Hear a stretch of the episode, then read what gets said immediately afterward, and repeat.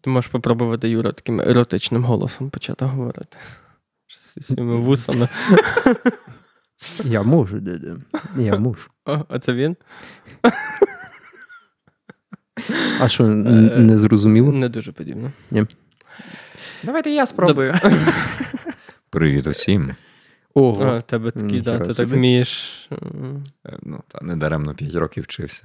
Ні, але я би хотів трішки нижче, ще от чуть-чуть нижче. А у вас був якийсь окремий, у вас був якийсь окремий предмет, де ви вчилися, типа, голоса? Вокал називається. А, вокал. А то ти співати, виходить, вмієш. Ну, так, я навчився співати. Я і сольфеджіо вчив. Вони там, ти і танцювати маєш вміти. Так, так, все маєш вміти. Ти синкретична людина. Яка? Свят, ти знаєш, що це? Дивися, ти дивився, ну, це образливо звучить. Ти дивився коли-небудь старі американські фільми п'ятдесятих, шістдесятих? Вони там всі співають, грають, танцюють на музичних інструментах і башать. Ну, типа, актор, це типа не просто, він не просто актор, як він як ну, я розумію. Артист. Це типу ну, Траволта. От він, е, от він все. Ну, ну, ні. Ну, як ні? Ну, Траволта, от він все. Траволта це вже чуть-чуть такий, е, мені ні. здається, зараз Траволта вже не, не, не приклад. Ні, ну, зараз буде. Ні, але часів, наприклад, кримінального чтива. А тоді він був теж непопулярний актор, він вже був на, зл... ну, вниз падав, і Тарантіно його підняв, до речі. А, ви шар... а коли він був, блядь, популярний актор? А ви шарите, що цей Траволта, він же ж, типа, там той саєнтолог? А він теж саєнтолог. Та, та, та шарите цю тему саєнтології? Ну, коротше, є така... Саєнтолог – це Рос з друзів, так? Ні-ні-ні, ні, дядя, там зовсім інакше дерьмо. Саєнтологія – це, коротше, релігія в Штатах, яка зробить... Базується на Зоряних війнах? Там майже, майже. Дуже подібне. Ти чув про рептилоїдів? Ага. Вот, там тіп, коротше, продумав історію про те, що колись на землі, да? Це на землі було? Я не їбу. Там, ну, коротше, я подібний на там, там, коротше, в цій історії пов'я...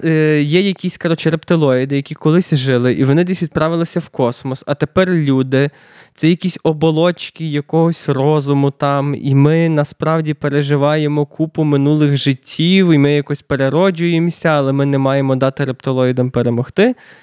А і... де, ці, де, де вони зараз? Де рептилоїди? Я не знаю. Де. Я, я, не, я не дуже в курсі. Але, коротше, Том Круз, uh-huh. е, він страшний там, ну, послідовник цієї uh-huh. релігії.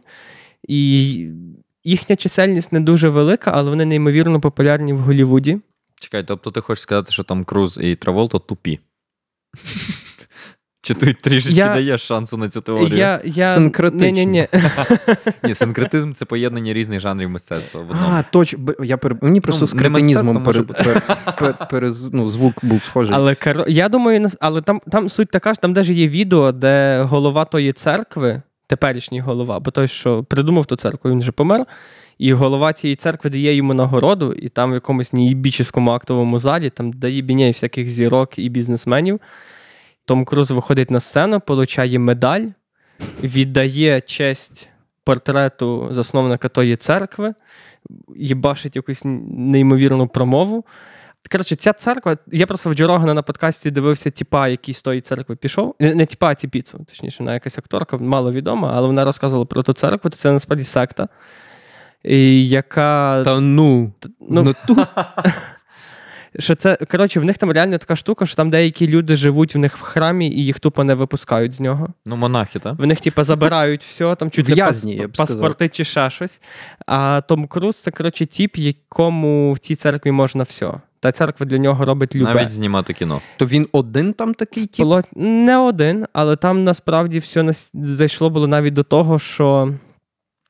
Не психоаналіз, якось це по-інакшому називають, використовують якусь штуку, і церква не визнає психологів і психотерапевтів. Вона визнає їх своїми, типу, ворогами. Ну, це як науковці. А в Ніколь Кідман, а в Ніколь Кідман, яка колись зустрічалася з Томом Крузом після фільму Кубрика, угу. е- широко заплющеними очима. Я та. дивився, ти дивився той фільм? Так. Ну, давно я дивився. Ти, ти на мене дивишся, що ти кіноман, чи що? А ти його дивився? Ні, звісно. Я що? Нічого не втратив. Я думаю, що ти, ти думався той фільм бачити. Та де? Не бачив. Ти гониш, ні. Вона в кінці йому каже, трахатись. Пам'ятаєш? Ні? ні? Це все, що я запам'ятав з того фільму. Найс. Nice. Вибачте. Але, коротше, в неї, вони ж почали мотити з Крузом, і mm. ця, ця церква зробила цілу, як в лапках, операцію, щоб їх розвести між собою. Ого. Бо, а типу, Круз не був мож... в курсі? Напевно, я не знаю. Ну, ну слухай, ти, ти оце розказав і звучить так, ніби це тобі таксист розповів. Ну, такие вот рівень. Ребята, там, я, там я, я в якийсь момент за ту, за ту саентологію так нормально читав, навіть дивився на них документалку, там така хуйня відбувається, що насправді реально, ну, воно на голову не налазить. А воно все так починається. От зараз він нам це розповідає як треш, а десь через рік. Під ратушою відкривається центр саентології, так? Так, і святом ходить честь віддає. Честь віддає, так. Що там, дядю, готовий? Давай, поїхали.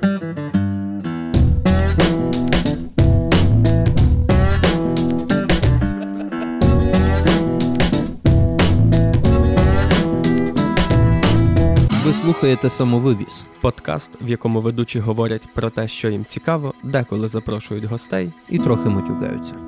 Добрий день, вечір чи ранок. Да. Привіт усім, хто нас слухає. З вами в ефірі «Самовивіз». І сьогодні у нас в гостях наш друг Віталій Гордієнко, автор каналу «Загін Кіноманів» на Ютубі. Хороший хлопець. Хороший взагалі хлопець. Ось така характеристика. Привіт, так. Привіт, Віталій. Привіт усім, хто це слухає. Я просто зараз, знаєш, я, актив... я завжди такий прихильник динаміки у кожному своєму творінні, чи відео, чи аудіо, і тому Свят так починає, я такий, ну давайте хтось активніше. А ти насправді, ти цей, ти не звертай на Святослава увагу. Ти, ну, ти, якщо що, то ти можеш брати на себе тут ініціативу і бачити ту, ту динаміку, бо ми, ну, доволі душні, типу. Ні, така, може, тому... ваша аудиторія таке любить, розумієш. Тому, ну, тут завжди ну, така а що ти обзиваєш нашу аудиторію? Ну, ну, наша аудиторія не така. А яка вона? Склади портрет типового прослуховувача самовивозу. Вау. Освічений, інтелігентний, розумний, так? Я ж тільки що сказав, що вони не душні. Ми не туди йдемо. Ну, от бачиш. Ем... До речі, треба провести якесь опитування. Напишіть, ой, а у вас є коментарі? Де? В подкастах? Так. Там нема такої функції. Боже, як ви живете без коментарів? Ну, ми Ютуб тобто ви... завели. А, о, фух, слухайте, хлопці. І там можна залишати коментарі. Але, коротше, на YouTube Music, щоб, по, щоб вийти на YouTube Music, то ти маєш мати посередника. Типу, ти маєш YouTube. Мати... Чи як? Я щось не розумію, якого посередника. Ну, типу, я коли гуглив, типу, як, як зробити так, щоб твій подкаст появився на YouTube Music, то ти мусиш мати, типу, як видавця, який з понтом через нього будеш видавати. Просто залити на Ютубі і появиться на Ютуб Мюзік, типа... Просто ні, але там я, я теж читав десь на їхньому сапорті, що ти там маєш ніби... В тебе має бути зазначений жанр, як, як музичний якийсь жанр, і ніби якісь люди мають там, типу, якось зарепортити, що ти музика. Коротше, на YouTube Music якось... Ну, тебе ж теж, тобто їх відосів немає. На YouTube Music? Ну, це би було дивно, знає. Але... Ну, може, а хтось ти, вирізав ставку цю, ранку, цю початкову. Загін кіноманів, це загін... Хтось слухає її там. Що, я по-любому дивився? Ні, я не слухаю, я не дивився. Взагалі, я, знаєте, що зрозумів, що туди, куди я приходжу, завжди починається розмова про створення контенту. Типу, як його... А чого так цікаво? Ти ніколи... Бо я думав, професіонал в цьому. Ну, типу, якщо ви... Е, якщо ви Квентін Тарантіно, і ви приходите на інтерв'ю, то ви говорите про кіно, правда? Типу, і якщо ти е, займаєшся Ютубом п'ять років, то, мабуть, коли ти приходиш, все ж тебе цікавить, як люди... Ну, тобто, ти приходиш до когось, хто створює контент, і це якась інша ніша, інша сфера, наприклад, подкастинг, яким я не займався, мені цікаво дізнатися, як створюється такий контент. Тобто, як створюється подкастинг. Та в смислі не займався, а сімейні обставини? Ну, це відео. Це відео, яке ну, я чомусь... вас, насправді, тільки на подкастах слухаю. О, клас, хоч хтось. Типу, ми не ставимо собі ціль бути подкастом. Тобто, якщо у нас там є... Ми там починаємо розігрувати якісь сценки, які тільки на камеру можна побачити, то ми забиваємо фіг на те, що це в, в прослуховуванні ніхто не зрозуміє, і ми навіть, типу, забуваємо про те, що це... Ну, я... Деякі випуски навіть ми забули закинути, щоб це собі зрозуміло, на подкаст. То, то у вас, кажеш, є відоси? Ну, це відеоподкаст. Ага. Це відеоподкаст. Так, буду подивитися, бо я тільки на Apple Podcast. А, ти серйозно? Так, взагалі. А ти не знав, що є відео? Ні. Чувак. Ні, я дивився якраз відео. А, до речі, я ще та... тебе вдома тоді пам'ятаю, був якось до тебе заходив, та. Ти мені показував. Ну, це та. були, це були це був окрема історія подка... сімейних обставин. У нас, у нас дуже довго він триває, але зараз ми ніби розігнались нарешті, бо я завжди вважав, що в цього подкасту є велика перспектива, але ми ніяк не могли, тобто, перейти в кількість, розумієш? А, і зараз, після початку війни, ми зробили тільки два відео, але вони набирають феноменально багато переглядів. А ви, і... ви маєте вже якісь готові наперед записані? Чи ви ну, як записали, випустили? Одне, Одне тільки, одне записуємо. Тобто, і в нас кожен раз різна локація, кожен раз різні камери, кожен раз все по-різному. Це тобто, теж фішка. Ми про це подумали минулого разу, що наша фішка... Це, типу, такі обставини, не? В яких обставинах є, в таких і знімаєте. Ні, ну сімейні обставини ми придумали в першому випуску, ми не знали, як назватися, ми просто зібрали строї, і під час випуску ми придумали назву, насправді. Тобто, якщо ти послухаєш перший випуск, ти почуєш історію, чому сімейні обставини. Ну, я пригадую, але не пригадую, чому. Але ну, я бо, пригадую, що я слухав перший випуск. Бо люди, які йдуть це на роботу давно. І запізнюються через те, що вони дивилися наш подкаст, або кудись запізнюються через те, що дивилися подкаст, вони можуть спокійно сказати, це через сімейні обставини. О. І вони такі, а, окей, добре, я розумію.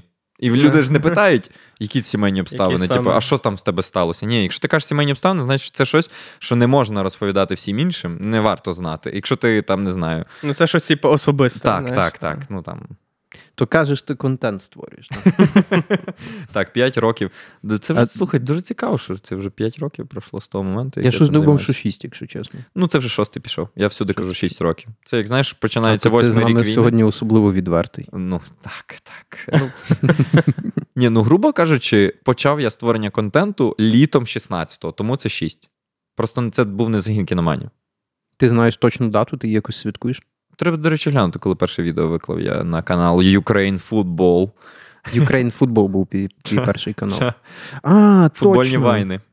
Точно, ти про це, здається, ще згадував в ХПЗП. Та багато де я про що це згадував. Ну, от, тому всі, е, знаєш, і ми навіть в сімейних обставинах гонимо, що типу, ми постійно говоримо про те, як створювати контент і всякі там оці деталі контент-кріейтерів, а не про життя, знаєш, типу, як от у вас тут. Ну, ти ж себе споч... в першу чергу як актор позиціонуєш, ну, правильно? Це теж ти пробуєш штука. Якось вивести. Це, це. Ну, насправді, це теж цікава штука, бо я е, однозначно в рази популярніший як відеоблогер, але завжди, коли мене беруть якісь інтерв'ю, я прошу писати «актор» та автор каналу «Загін Кіноманів». Навіть не згадувати відеоблогер. Ні, ну, актор, так. Я, я, в принципі, мені подобається бути актором і... Хотілося б в цьому і далі працювати, не хотілося б повністю покинути. Ну, ну актор, це так, як я тебе, от, е, так, як я з тобою познайомився.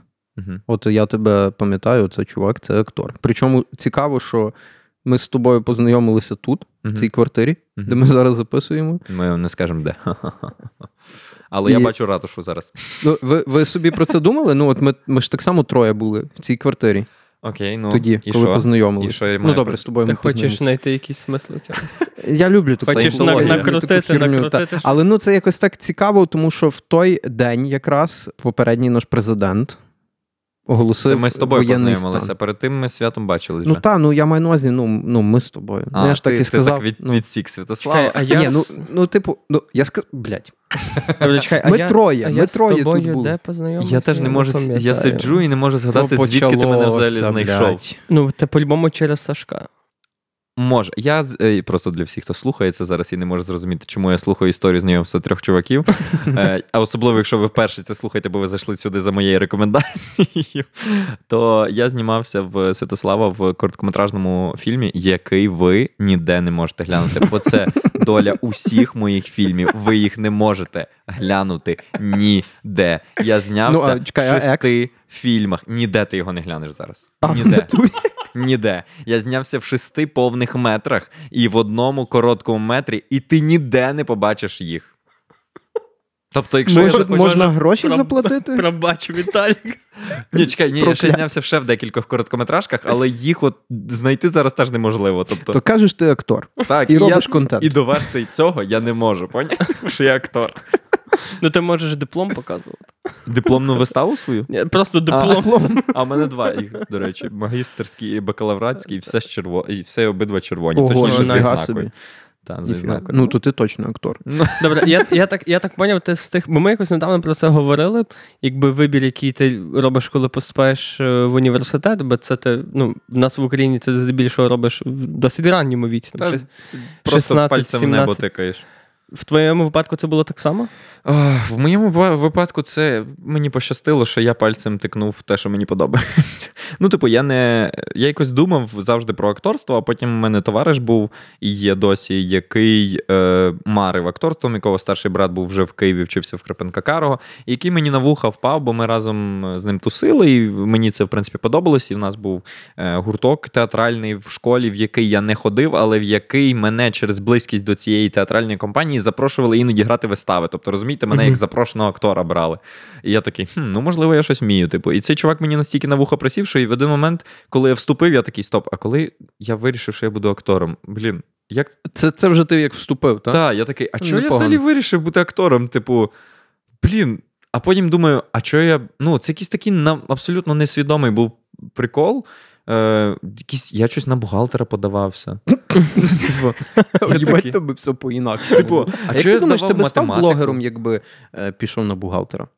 І бухгалтерський блог. Я, я думаю, я був би е, взагалі е, в гуморі зараз.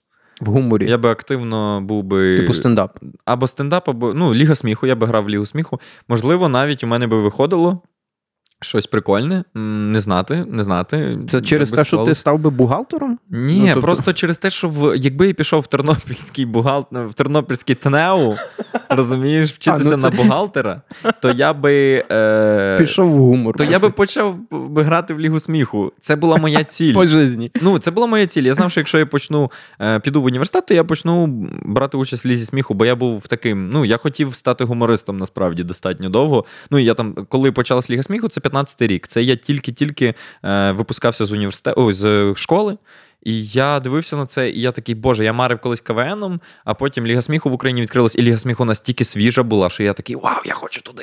Е, вона ще не була така, як зараз. Е, а що зараз Ліга сміху? Я нічого. Взагалі, якщо чесно, я без поняття. Її вже немає, ну, практично. Вона вже нічого не робить, бо війна. А, а перед війни? Тим корона була, і а. воно так тухло, і Зеленський пішов, і воно так тухло-тухло, і дуже... Дуже раз зараз вона сумна, насправді, та Ліга сміху. Ось. Я, я слідкував за нею тільки коли там була ця Загорецька. Загорецька та, виграла, і вона пішла на спад. І все. Наступний як... сезон ще теж був цікавий. Ще чуть-чуть, бо там Молдова лишилася, Зеленський був. А після відходу Зеленського все вже. Практично. А Зеленський там був в журі. Тобі. Ні, він а? був ведучим. ведучим. І це він було фішкою. Чер... Зараз мене, ну, хто послухає і не любить Зеленського і Лігу сміху, то зараз будуть тут без коментарів, тому ха-ха, ніхто не буде е, хейтити. Е, ні, просто є, є такі, знаєш, типу люди, які не, не люблять це. Але я, як людина, яка любить гумор, е, блін, ну це круто, що в Україні є і був такий продукт, і Загорецька, наприклад, сформувалася там, чому б і ні. Так, там було дуже багато російськомовного, але, ну, було і україномовне, і вони вибились, і ті, хто зараз там навіть російською були, зараз перейшли на українську, створили круті продукти, навіть ті самі леви на джипі, це продукт Ліги сміху, е, і вони зараз україномовні. І Ліга сміху, в чому прикол? Зеленський там був крутим ведучим, розумієш? Він якраз конференціє, він шоумен, він може е, на ходу щось вигадати круте, він е, продюсер. Я навіть, чесно сказати, я був... захоплений ним як о, шоуменом, як людиною, яка створює щось. Ну, в нього і зараз ніхуйово виходить. Створювати контент, ти маєш на увазі. В нього зараз все дуже прикольно виходить. Залітає на весь світ. Мушу визнати, так, він аудиторію збільшив свою. Ну, коротше, і, ну, типу, там, коли він йшов в політику, то я не дуже, там, ну, це окрема історія, але саме як шоумен... Та ладно, я теж. Я теж був правда. Саме як шоумен, я... Порохоботи. Опа. Не, не шерти, не шерти цю історію. Нехай це забудеться в, в нехай це забудеться просто оця боротьба. Вічна. Забудьте це всі. Будь ласка, все, вони все, у нас є президент і депутат Верховної Ради. Все, ну типу, у нас немає боротьби двох. У нас немає зараз виборів, щоб вибирати між кимось. Нема, і да, і, і, до речі, і близько їх близько не буде. Їх не буде, не та. буде. Тому все добре. Ось і. Тому, коли він пішов, шоу втратило дуже сильно. Став Кошовий, який Кошовий актор. Він актор, йому дали текст, він грає. А Зеленський це просто ці роз... ну, знаєте, в КВНі була розминка, коли виходили, так. задавали питання, і хто найсмішніше відповість. І це було шістдесят років. Чи скільки там КВН існує, стільки ця розминка існувала. А тут почалася купа імпровізацій нових, почалася купа нових свіжих штук, які почали вносити в шоу. І він був якби ключовою такою структурою, яка це все об'єднувала і додавала цьому якогось смаку. І, ну... А як так? Чого? От що в ньому таке є? Типу, це якась, якась ну, харизма, це, от... це, це здатність от... до імпровізації. Так. Там банально, ну, дуже круто. Він, по-перше, включений дуже сильно був. Тобто ти бачиш, що людина горить цим проєктом. По-друге, видно було ну, він дуже круто жартує з ходу. Тобто, можливо, не так круто в нього там стендапи чи записи виходять, бо, ну, грубо кажучи, дев'яносто п'ятий квартал, ну, це не геніальний гумор, ну, будемо mm-hmm. відверті. І весь цей час він був не прям вах. Ну, але... але і не треба. Він заходив, мені здається, так масово людям якраз через те, що він mm-hmm. дуже плоский і примітивний. Так, і якби хтось новий починав з таким гумором, він би провалився, я скажу вам чесно. Але в них вони вже мали ім'я. Ти маєш на увазі зараз? Так, хтось би хотів з ними побадатися, новий, абсолютно невідомий. Uh, і їх би казали, боже, які примітивні жарти. Ну, але коли це каже Зеленський... Дізель-шоу – це не спроба? Ну, ну теж спроба. І вони їх обійшли, в принципі, зараз. Ну, насправді ж, квартал, вони завжди були полі... політко-орієнтовані. В них, напевно, відсотків вісімдесят всього гумору, всіх мініатюрок, це було про політику в Україні. А дізель-шоу поза тим, так? Ну, ну, ну, ну воно не більше... Та, що... В случаї всім є. Так, так, так. Да, там, і, ну, і що вже про дізель-шоу говорити. От, і найцікавіше, я навіть досі можу передивитися якусь імпровізацію молдаван там з Зеленським, е- або їхні якісь там, в них була обернена розминка. Вони якраз, оце ДЗК, яке грають льви на джипі, це придумали в Лізі сміху. Вони придумали обернену розминку. Тобто вони задають питання, ой, вони, Зеленський дає відповідь, вони задають питання смішне. І оці вставки, коли вони відходили, вони там зі сцени могли зайти до ведучого і щось з ним поговорити за кулісами з Зеленським, типу, або перед і після виступу всі говорили з Зеленським, і там теж була імпровізація якась. Коротше, хімія. Він був живий чувак такий, да, знаєш, свій, типу. От як, не знаю, як Скрябін був. Ну, типу, от ти до нього відчуваєш, що він, типу, от коли в імпровізації, він крутий. Він просто щось говорить, і це круто. Ну, як Притула, там, не знаю. Хоча навіть Зеленський в цьому плані був крутішим за Притулу, бо ми бачимо, що популярність його була в рази більше. Можливо, не, зараз це дуже добре. Не в останню чергу через те, що він російськомовний був. Ось. Ну, бо а, Притула завжди був україномовний, зі Збаража, та, ну такий, та, знаєш, та. Трошки для багатьох українців він був чуть-чуть чужий. Западянець. Ну, типа, і, і гумор, гумор його був такий незрозумілий для всіх. Він міг там про Різдво пожартувати, про кутю, наприклад, там, знаєш, так. Про щось отаке, типу, про коля... коляду якусь, яку вони там десь там. Я насправді Притулу з дитинства. Ну, хоча, да, хоча в підйомі він був всенародною зіркою, а коли почалися вже... Ну, бо він Фреймут кошмарив. Кошмарив весь час, так. І якось в нього була ця...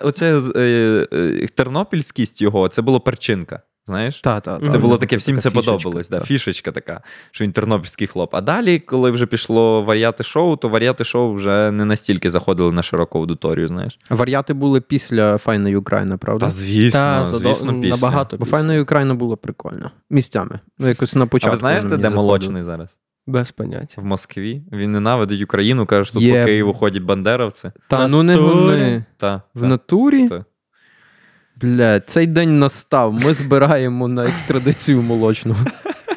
Але щось там казали, що він... Одні кажуть, що він в Іспанії живе, але, наскільки я знаю, він в Москву переїхав з початком війни. От шляпа. Ну і то, що він писав пости... Він мені ніколи не подобався. Та. І його стендап, я пам'ятаю, прям стендап в камеді його, де він казав, типу, я не можу, оце, знаєте, і це, от этот український дубляж, це ти приходиш в кінотеатр, і Брюс Вілліс достає, типу, пушку, прикладає до, до якогось злодія, до візка, і каже... «Стули пельку, бовдуре!» І каже, ну ти сразу перестаєш восприймати це як серйозне кіно. Типу... Чидор, виходить. Та ну, блядь, сука, їбать. Я, ну, я добре, насправді не обідно. Ну, типа, хто такий цей типа, Молочний? Пішов він типа, нахуй, звісно, його він... Вообще. Але я ж просто в дитинстві так ту Файну Україну любив. Але дивися, як розкинуло людей, да? Притула зараз лідер волонтерського руху в Україні, а він десь там в Москві.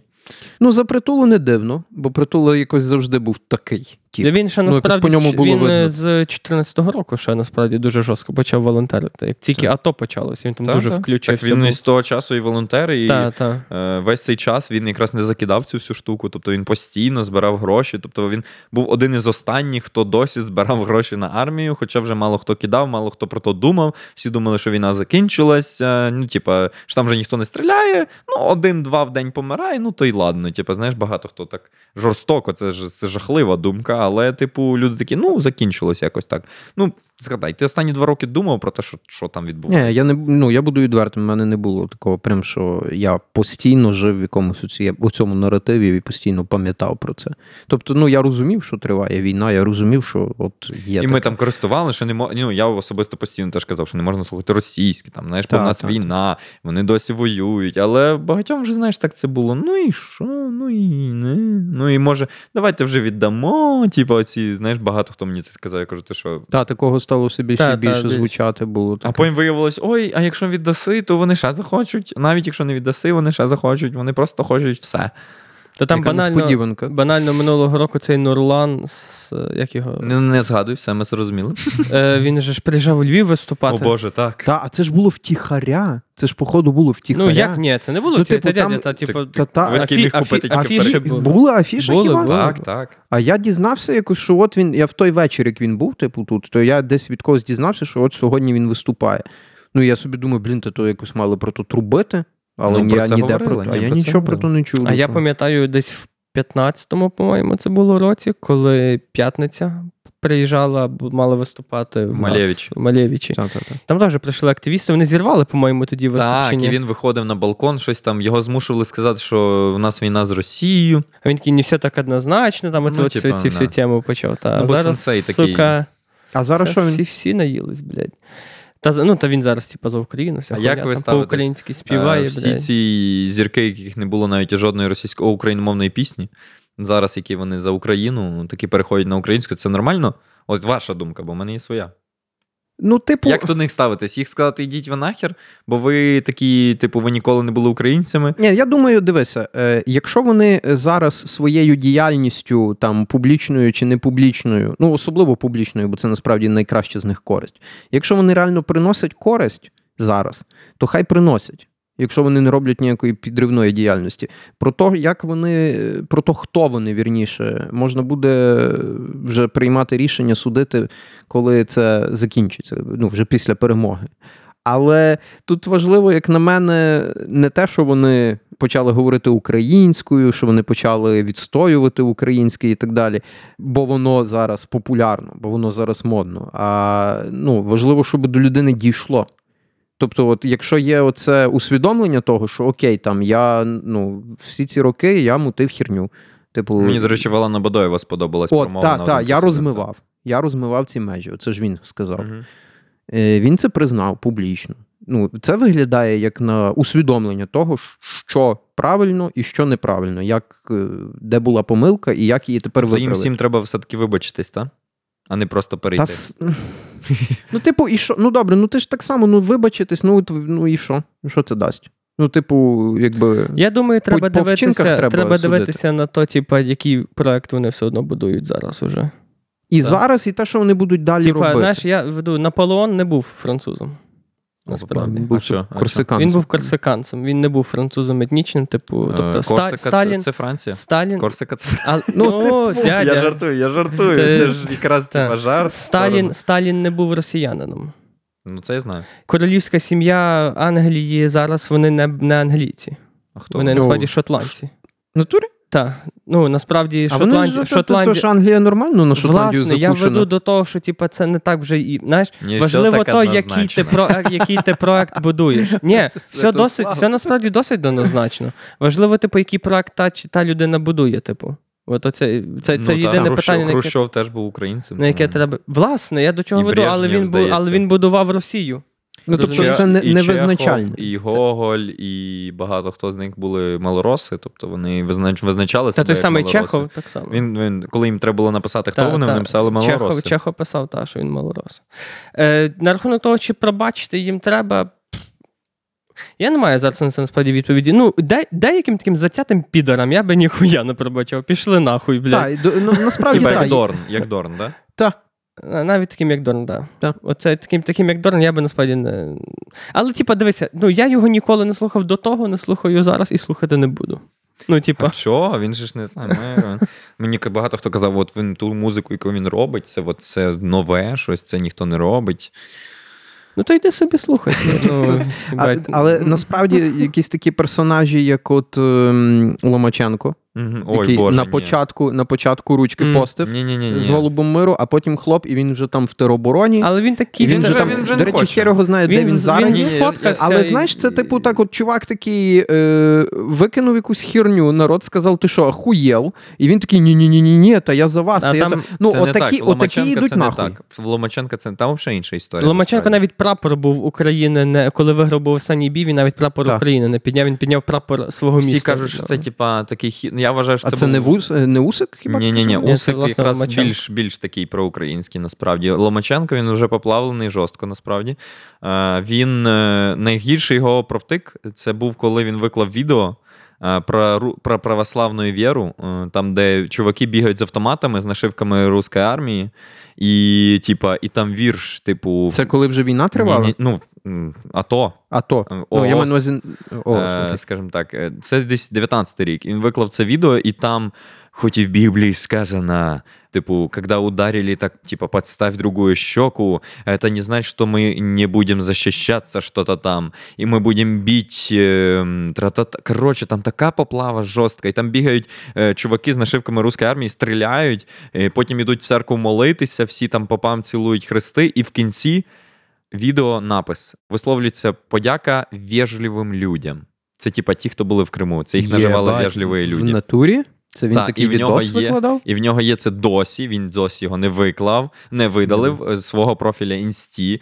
І він знімався в православних фільмах з Усиком, де вони казали, ну, ми ж усі браті, ребят, ну, то есть это как-то я не понимаю, почему, если мои друзья в России, у меня есть друзья в России, боксеры, и кто-то там делит какие-то портфели наверху, я должен прекращать с ними общение, и він це і в бі бі сі інтерв'ю казав, що кто-то там наверху что-то не поділив, я должен менять свой образ жизни. Це стандартний наратив ну, от, пропаганди. От такі це... ідуть нахуй, типу, і... з ними нема про що далі говорити. І знаєш, що найцікавіше? Якби вони зараз. Так, але Усик, і, наприклад, після початку війни Ломаченко, виклавши ці ручки разом, і теж всрався конкретно. Потім фоткався ТРО, це, і він сфоткався, а потім йому запропонували поїхати побитися. А, і він такий... І він відмовився. А, ого. Ломаченко відмовився. Бо він сказав, типа, я тут потрібніший зараз. Типу, за... А в нього нема поясів, до речі. Тобто він мав бути претендентом ще й. А Усик, який відразу...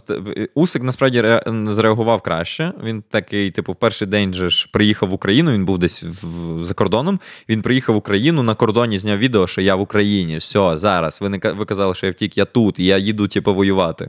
Він відразу записався в ТРО в Києві, бігав по Києву з автоматом, а потім йому запропонували, типу, побитися за... Бо він же ж абсолютний чемпіон зараз. Ну, не абсолютний, в нього там одного поясу нема. І йому треба битися в реванші з Джошуа, і він сказав, що окей, я їду, бо я зараз бігаю з автоматом по Києву, і я, по суті, нічого не роблю. Я буду кориснішим, якщо я стану абсолютним чемпіоном і скажу всьому світу, що в нас війна.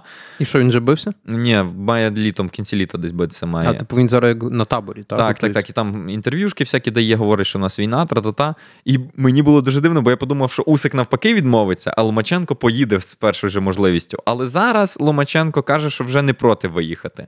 Тобто, якось... А ти так прям слідкуєш за цим? Я боксом цікавлюся. Тобто, я цікавився кличками. Я... І тут, знаєш, типу, мені так образило було, коли такі, блін, в нас нема нормальних боксерів тепер, нема за кого вболівати. І навіть коли Усик бився з Джошуа, а я дуже хотів, коли Джошуа переміг кличка, і це був останній бій кличка, я такий розчарувався, я думаю, я тоді подумав, ну, Усик йому, типу, поверне. Усик колись перейде в важку, і коли Усик бився, я такий, ну, він кончений, блін. Але так хочеться, що він дав тягла. Цьому, цьому Джошуа кінченому, який кличка нашого побив. Бо ж Усик починав як дуже, дуже нормальний кент. Він казав, що в мене тут, якщо ви виріжете мені грудину, то там буде маленький герб України, Крим – це Україна і так далі. Але тут цікаво поговорити, православна церква, в яку вони обоє ходять, так, і так. Мені здається, вона їх зламала просто. А це типу як саєнтологія десь, мені здається. Це, ну, якщо, це, це якщо, в ту сторону. Якщо московський патріархат. Ну, це московський. А, ну, православна, це ж точно московський. Це чувак. Ж... І вони два, вони Патріарх. Знімаються в цих фільмах, вони вірять в руську віру, і вони їх тупо завербували, мені здається. Ну, тобто, подивись, що Усик казав раніше і що зараз, це вербували просто чувака. На цілеспрямовано. Ну, так, з ним мають працювати тепер наші, я думаю. Ну, і цікаво, як це не зараз. Думаєте, він як ресурс для наших представляє інтерес? Мені здається, що прям русські такі, типу, так, ми, нам треба оце, оцей чувак, нам треба його. І вони, ну, дуже, вони дуже віруючі. І дуже їх, якби, цим шляхом скерували рускоцентричним. До речі, що цікаво про оце русський, коли говорять на росіян, руська армія, руська віра, ну, це ж, по суті, неправильно їм віддавати цю історію Київської Русі, бо русський – це е, виходець Київської Русі. Так, це ми, мали, ми насправді мали би так називатися. Вони тут. І не то, що ми, це всі, типу, в принципі, були русскими. Типу, ну, ми теж, да, ми в основному, бо ми були центр, і принципі, не можна їх називати рускими, бо це вони вкрали. Так, бо вони, вони були московити. Та, вони московити. московити. Це так дивно, бо ну, поміняти це вже зараз і та, казати ні, то світу, та ми русські. Треба відпустити. Вот, типу, я це, звісно, це би, звичайно, хід конем був. В якийсь момент ми такі, світ, секунду, ми русські. Так, і, і світ такий, знаєш, коли їм намагалися двадцять років довести, що ми не русські, а ми такі, ну, ми русські, а русські не русські. А русські не русські. А русські московські. І світ такий, все, розбирайтеся самі, коротше. І десь Байден такий, який вдіває комусь, сука, медальку задом наперед, такий, все, I'm out of here. Ну, типу, е, бо я от Грицака зараз почав читати про це все, я такий, реально, ну, мені просто дуже часто почали закидати в коментах, що, типу, що ти називаєш їх русскими? І я такий, тобто, чому? А їбать, тобі таке залітає в коменти. Чувак, там в мене ж по десять тисяч коментарів. Там люди, а люди... Чому ти називаєш їх русскими, а не московитами, mm-hmm, типу, так? Mm-hmm, або... І це прям з, з дойобами. Та. Ну, типу, а ти, і... ти, в принципі, на коментарі матом не відповідаєш? Ні, я взагалі на коментарі намагаюся не відповідати, бо це тільки гірше самому собі. Я взагалі перестав їх читати, я вам скажу більше. Простіть, моя аудиторія, але я читаю тільки е, ті, що в топі, найбільш пролайкані, знаєш, і я такий, далі мені дуже... А воно їх тобі сортує, типу? Ну, типу, ти ж коли заходиш на ну, відео, то там найтоповіші, ну, типу, сортуються всім глядачам. Але От ти так як... не бачиш цілковитої картини? Ну, я заходжу іноді подивитися і відразу виходжу. Ну, типу, ні, звісно, по-перше, ну, це тяжко сприймати. Багато хейту? Якщо навіть не багато, мозок все одно його виділяє. Розумієш? Коли ну, ти читаєш але, десять... ти би мав, але ти би мав звикнути за весь час своєї діяльності. Ну, це все одно не виходить. Серйозно? Чим більше... Ну, типу... Тобто ти хочеш сказати, що ти це якось через себе пропускаєш? Ти, ти якось пускаєш, типу... Так. Ну, тобто, якщо якийсь напише чувак, от, що ти от прям такий пересакий, от хірню робиш, взагалі там в тебе голос хіровий, ні, ні. хірово змонтував, ще, не... ще щось, ні, ні. то ти Дивись, можеш це сприйняти я... на свій рахунок? Ні, коли він каже, каже, що в мене хіровий голос, то я знаю, що це не так. Але коли він каже, що ти називаєш русських русскими, то я такий, ну, да, я...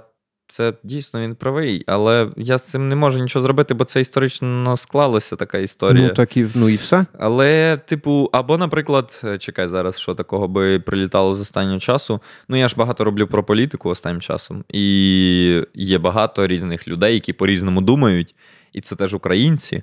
І мені дуже прикро це читати, з одного боку, бо люди так думають, а з другого боку, бо я дійсно можу в деяких штуках бути реально неправий, або іноді я можу помилитися, і ну, я дійсно зробив помилку, наприклад. Ну, добре, люди але мені ти тикають... ж не вісник, типу, ти ж не претендуєш на, на, на наукову якусь... Але люди так думають, коли вони тебе слухають, вони так і думають. Коли ти викладаєш чия відео? Це проблема?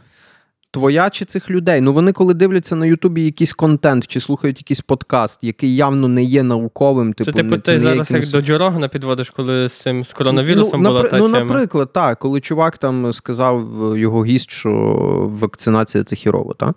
Ну, там, ну, та, зокрема. Там, він не сказав це, звичайно, так. Тобто там насправді така дискусія була. Та, та, але та. Джо Рогану за це нормально втикнули. Ну, оце... аж, а він, він аж там щось сто з хером епізодів мав видалити. Ну, це, це типу питання, тому що насправді, там, якщо брати Джо, Джо Рогана, там, та, то він такий рупор топ-рівня громадський. Ну, от і... виходить, що канал «Загін Кіноманів» зараз один із найтоповіших в Україні рупорів. Так, так. Ну, тобто, безперечно, ти несеш якусь соціальну відповідальність. Це само собою. Але тут, мені здається, важливо ще, що ну, люди, які споживають твій контент, взагалі люди, які споживають контент, ну, має бути якась свого роду, як це правильно сказати, не те, що культура споживання, етика, етика. етика якесь розуміння того. Ну, тобто, умовно кажучи, от ми говоримо про україномовний контент в цілому, так? От що от в нас там він починає нарешті з'являтися, він починає рости, і в нас справи тут покращуються. Ну, це ж двосторонній зв'язок. Тобто є ті, хто створюють цей контент, і вони стараються наповну, ну, і люди, які його споживають, ну, вони теж мають якось підходити до цього по-дорослому. Тобто, ну, ну, так вони і підходять, підходять до цього по-дорослому, вони визначають помилкові мої тези і твердження і приходять тикати мені за це. І я це болюче сприймаю, коли я реально там десь помилюсь, або реально якусь думку висловлюю, і вона не, не дуже неоднозначна буває місцями. Ну, я тобто там... ти хочеш сказати, що конкретно той випадок – це свого роду така конструктивна критика. Який конкретно той? З тим, чого ти русських називаєш рускими. Ну, це тобто, не ти це зовсім... візьмеш до уваги, і там, ну, ну, я, що, наприклад... і перестанеш їх рускими називати? Наз... Ну, та, я називаю їх росіяни тепер. Ну, банально, Так, хоча я розумію всі за і проти цього рішення, але коли мені, ну, мені неприємно, коли прилітає за це, розумієш? Бо я таки розумію, ну, в принципі, да, я би міг щось з цим робити, бо я, типу, якби лідер думок зараз, і треба, якби, ну, на це впливати, на цю історію. Але я розумію, що нам, ну, фантастично складно зараз буде переломити цю всю історію. Та і питання, ну, чи треба? Ну, теж це питання ну, мене чи воно, цікавить. Чи воно реально зараз має сенс? Чи воно взагалі має Бо сенс? Бо Арестович каже, що треба змінити хід історії і назватися Україна-Русь. Арестович багато що каже. Арестович так вбрасує. Арестович, Арестович фрістайлить, звісно, наповну. Ну, але слухай, і теж цікава штука. Я його слухаю, і там бачу якісь іноді зерно істини, знаєш, типу, в тому, що він говорить. Безперечно, бо він не дурак. Типу, як я не дурак. Слухайте, мені здається, що Арестович, це насправді, це такий, типу, от, як на мене, пропаганда так працює, що вона ділить е, рупори на певні сегменти суспільства. І от Арестович – це рупор для домогосподарок. Для сегменту домогосподарок. Ну, слухай, це для людей, які сидять на Фейсбуці. Але не скажи, подивись його інтерв'ю з Івановим, і зрозум... не інтерв'ю, а розмову з Івановим, і зрозумієш, що домогосподарки би не, не сильно дивилися б. А це, це вони прощупують, кому ще можна не, це ну, запхати. Мені, чесно кажучи, видається, що Арестович, він такий... рупор для якраз східно-південного населення України. Тобто ти тільки що сепаратизмом зайнявся? Ну, не зовсім. Типа, я думаю, що там він, він просто говорить речі, які більше сподобаються... Я зрозумів. Ти хочеш сказати, що типу, це така ла, лагідна українізація, та? Типу того, та. Він така зросійщена. Він, а, говорить, це до них, те, що ти нам він говорить до них такими термінами, такими словами, що їм би таке заходило. Бо я слухаю його, я дуже часто в нього проскакує така от тема, що от, я розумію, от, зросійщеним людям от така, от така риторика їм заходить. Тому що дуже часто, коли... ну, та навіть зараз це відбувається, навіть після війни з Росією, коли... Під час. Ну, війни. Після початку. Ну, після ну, початку, ну, під час війни я, з Росією повномасштабно, душні. Повномасштабно. Юра, блядь. Е, то цей.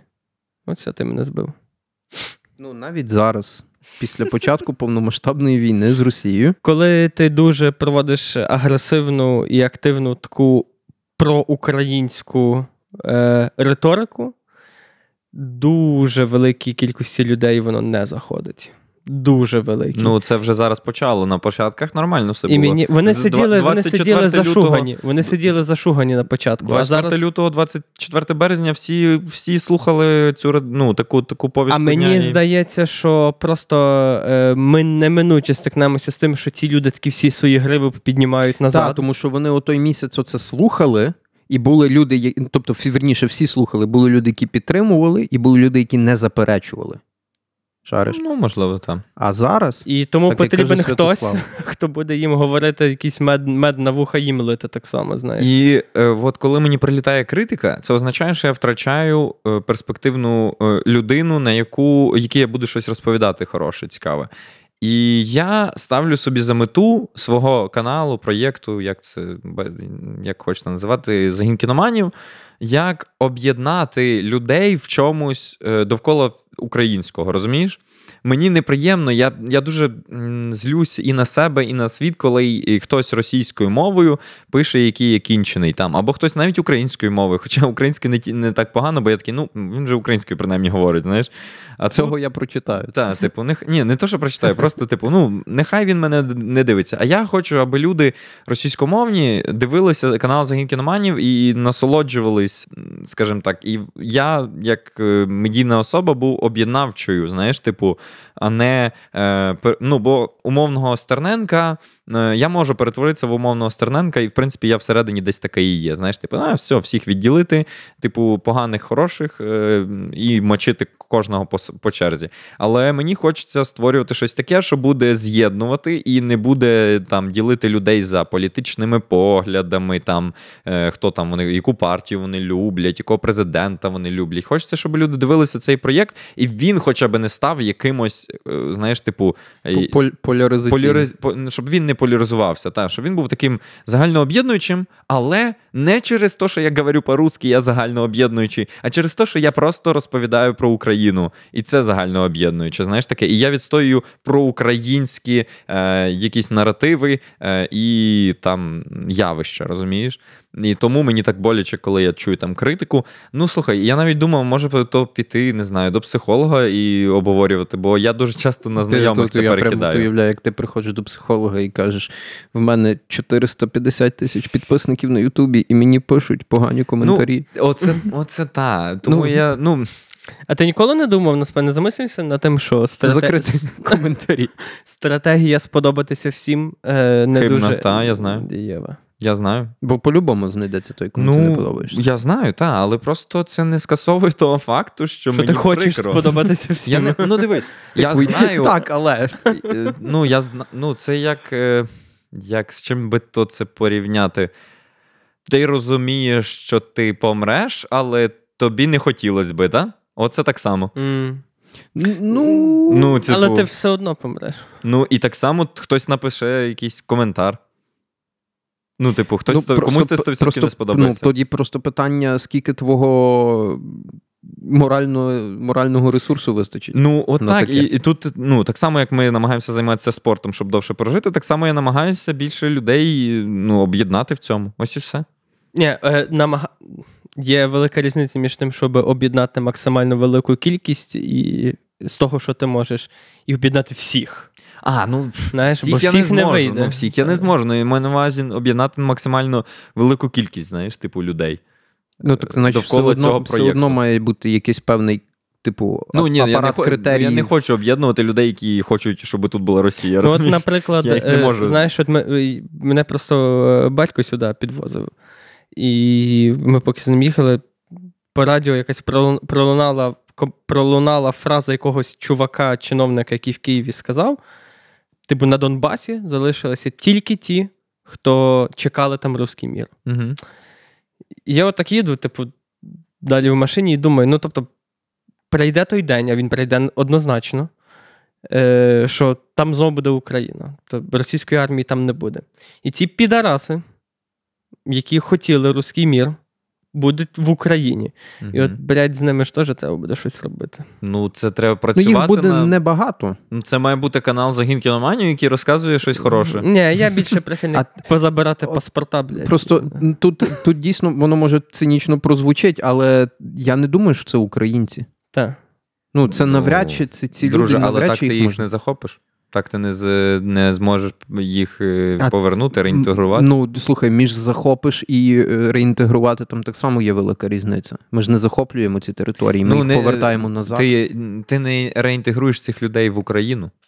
Бо, на мою думку, тобто, коли ми хочемо, якби, щоб всі в Україні любили Україну, а не Росію, то нам не треба гнати на цих людей. От, наприклад, вони включають цей подкаст, такий, і чують Юра такий, або Свят там такий, та я би всіх вигнав, типу. І вони такі, ага, ну, понятно, я так і думала про них, цих бандер. Типу, а, ну, а тут, якщо ми подамо їм, типу, класний контент про Україну, або класний, просто цікавий контент, який не об'єднаний ніякою там політичною складовою, просто українською мовою, ну, типу, вони ж її розуміють, може, дехто ненавидить, але все одно, типу, якщо їм додати це, не російською, як там роблять, ну, як, ну, бо мене, на мою думку, ця стратегія держави провальна. Типу, давайте дамо російськомовний контент російськомовним людям. Ні. Це, це, це, ну, це так. Це, це, це, це, це, типу, як пацієнт каже хірургу, що його болить різати, типу, і хірург такий, ну, добре, я тебе не буду різати. Ну, ось. Типу, ти, якщо ти даєш щось українське круте, тобто, я пам'ятаю історію Блогмайстра, я це дуже добре запам'ятав, коли він розказав, що вперше українську, він так задумався над нею, коли він почув альбом «Океанельзи. Суперсиметрія». Типу, і це було вау, це було щось таке, якесь свіже, нове. Е, типу, а якби він пішов російською, але, але там би російські співали «Україна, класна страна», ну, сумніваюся. Ну, а так, якщо ти закохаєшся в культуру, ти і закохаєшся якби в країну. Добре, окей. Е, нехай. Ти зробив, ти досягнув цієї своєї цілі. Ти е, таким контентом е, почав впливати на цих людей. Угу. Але навіть після цього залишилися ті, які сказали, ні-ні-ні-ні-ні, все херня. Все ну і що далі? Що, які... Ну і що з ними далі робити? Пробувати далі. З їхніми дітьми. Розумієш? Ну, нема, ну, як ти, як ви збираєтесь виокремити людей, які не люблять Україну, і якось змінити їхні права? Тих, хто залишились всі там зараз, це теж неправильно, бо деякі залишились через те, що не могли покинути рідних, або не могли просто виїхати, або їм не вдалося. Або... Ні, ну ми зараз говоримо, в принципі, про тих, що, власне, лишилися свідомо, бо ненавидять. А як ти їх визначиш? Як ти їх вичислиш? Ні, ми говоримо, типу, про... Ні-ні, дивися. Е, їх та особо і визначати не треба буде, тому що, типу, саме ці люди будуть йти на референдум, саме ці люди стоять з плакатами, саме ці люди е, колаборантами, колаборантами стають. стають Тоді там, треба і, зараз та, цим вже та. займатися, вести якийсь облік людей, які підтримують е, ну, якби окупантів, і тоді, е, і тоді, коли ми повернемося, до них приходити і спілкуватися Тягнути з ними. Тягнути до відповідальності. Ну так, типу, за те, що ви вийшли на референдум, там, не знаю, видати закон про те, що е, нам, всі, хто залишились на окупованих територіях, не йдіть на референдум. Типу, взагалі. Якщо ви прийдете, то вас буде притягнуто до кримінальної відповідальності в Україні. Ну так, але з іншої сторони, якщо вони не прийдуть на референдум, то до них можуть прийти додому.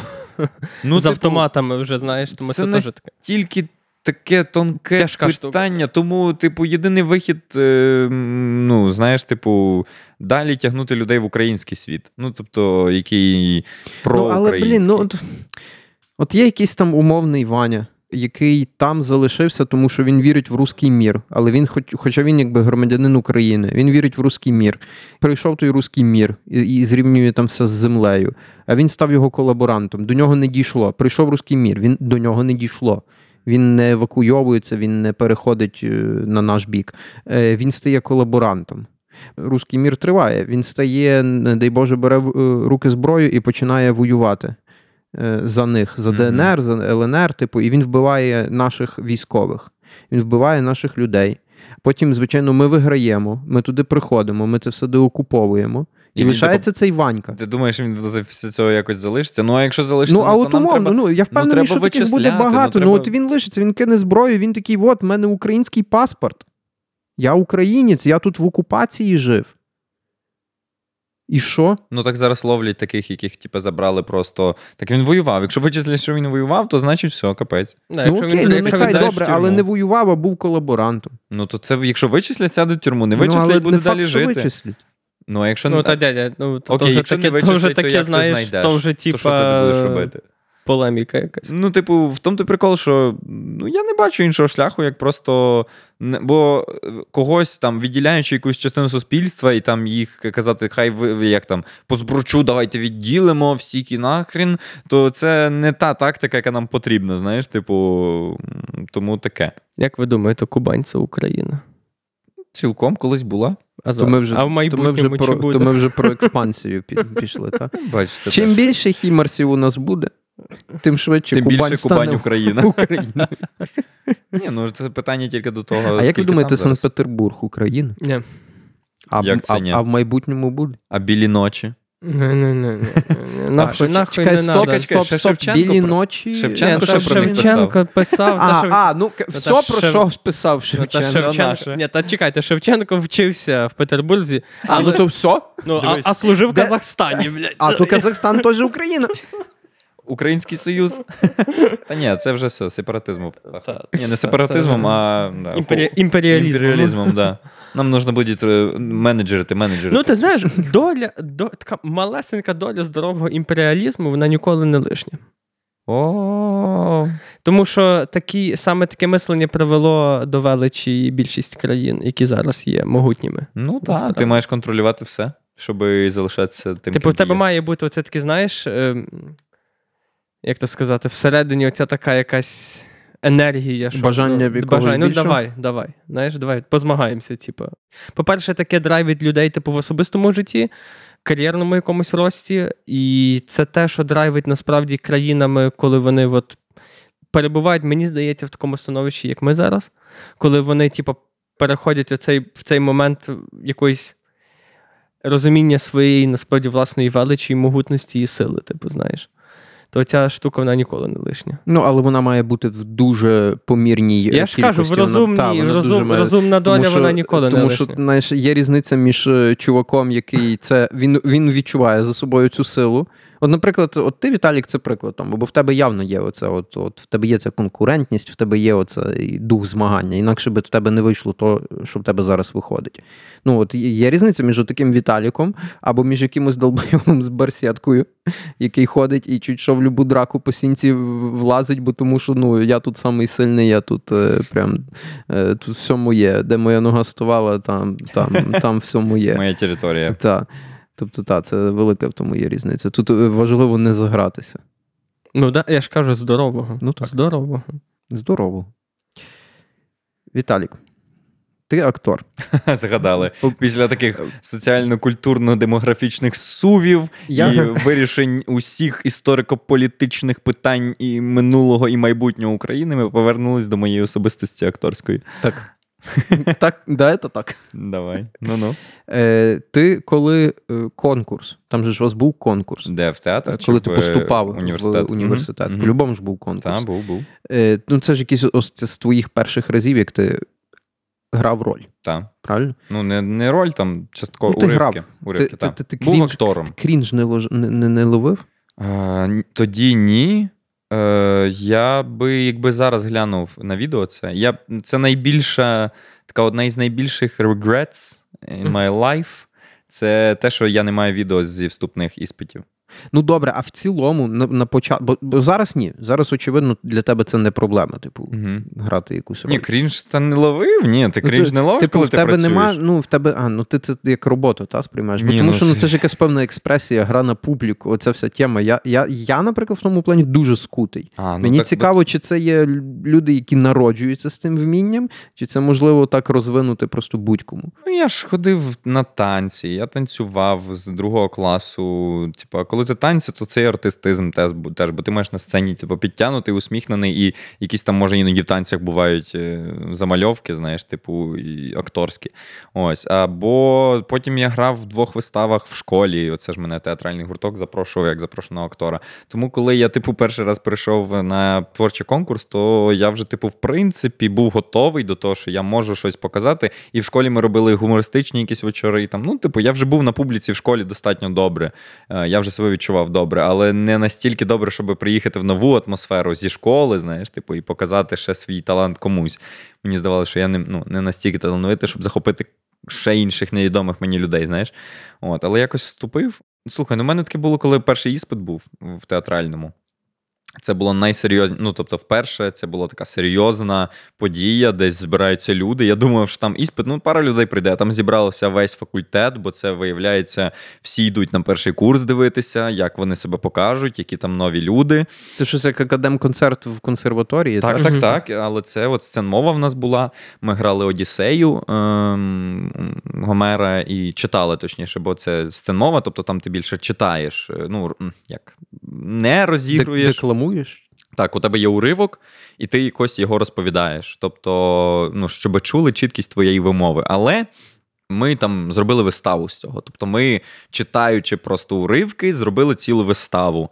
Ем, то це для... ви свого роду імпровізували, чи ви так спеціально? Ні, ні, ні, ми готувалися, те, що це було просто пекельна річ. Ми там куби різні поприносили, їх переставляли під час, е, сце... під час вистави.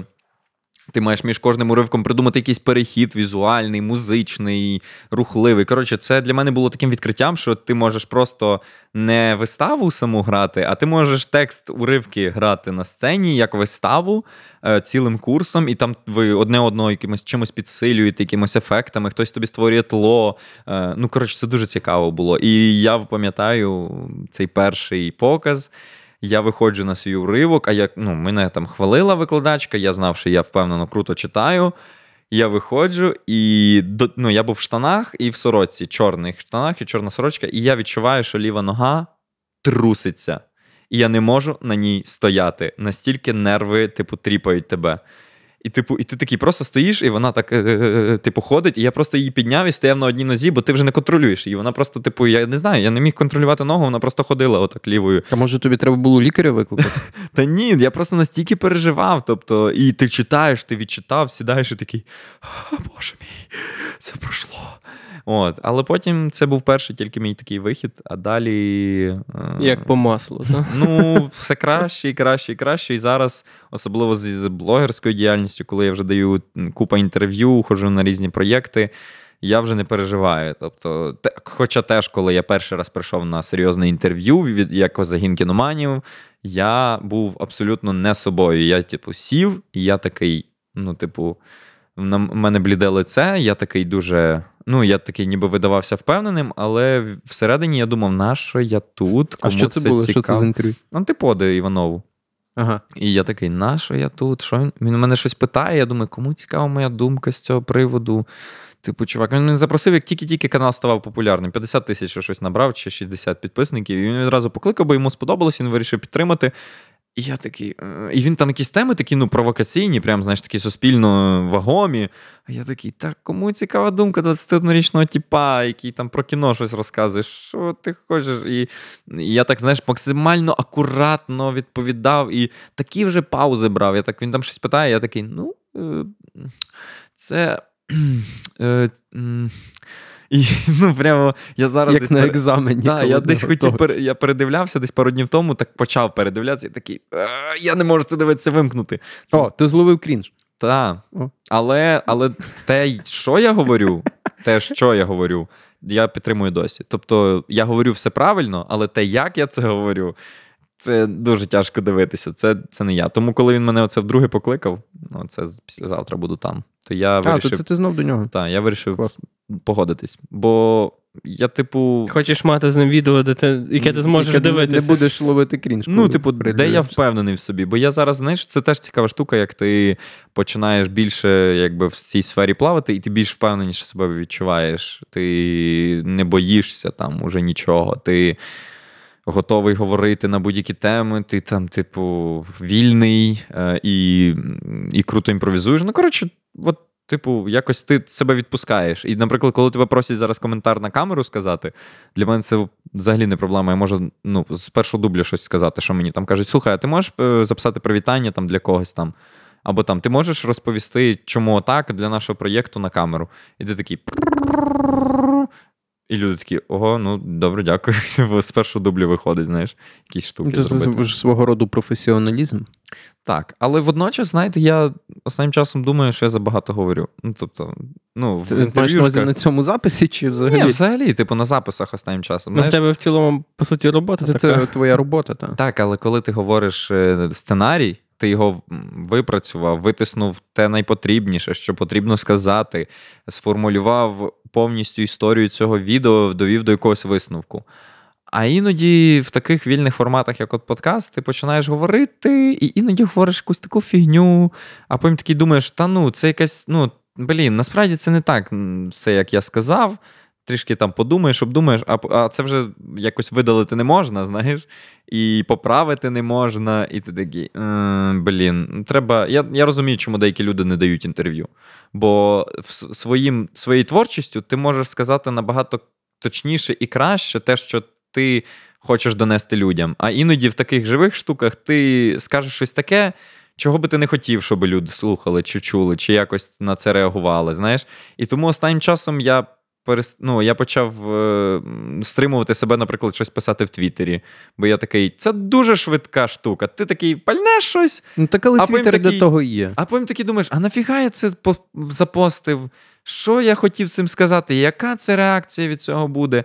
І ти себе постійно контролюєш ну, так, в цьому. Ну, та в Твіттері, ну, не треба, мені здається, над тим дуже сильно паритися. Ну, це ж Твіттер. Ну, типу, там воно от а потім, несеться. А потім, ну, от, а потім несеться не в ту сторону, яку ти хотів. Ну, це дивлячись, Юра, як ти взагалі до того ставишся. Типу, бо, ну, наприклад, в твоєму випадку ти не бачиш в цьому проблеми, а інший хтось може дуже виважено ставитись до того, що він взагалі де, як говорить і коли. Причому завжди. Ні, так я не говорю там нього... постійно бикувати чи ну, зачіпати якісь контроверсійні теми на регулярній основі чи щось таке. Ну, але мені здається, що Твіттер в цілому як платформа, він про те, щоб постити щось не особливо піддаючи то якомусь там ну, аналізу, редакції і так далі. Вон, є... Подивіться на Трампа. Ну, дивись, є нормально два підходи. Нормально тіп справлявся, ні? Є куди два... це його привело зараз? Він себе добре чухає. Ну, не дуже, насправді. Я ну, не ставлю Трампа в приклад, це іронія.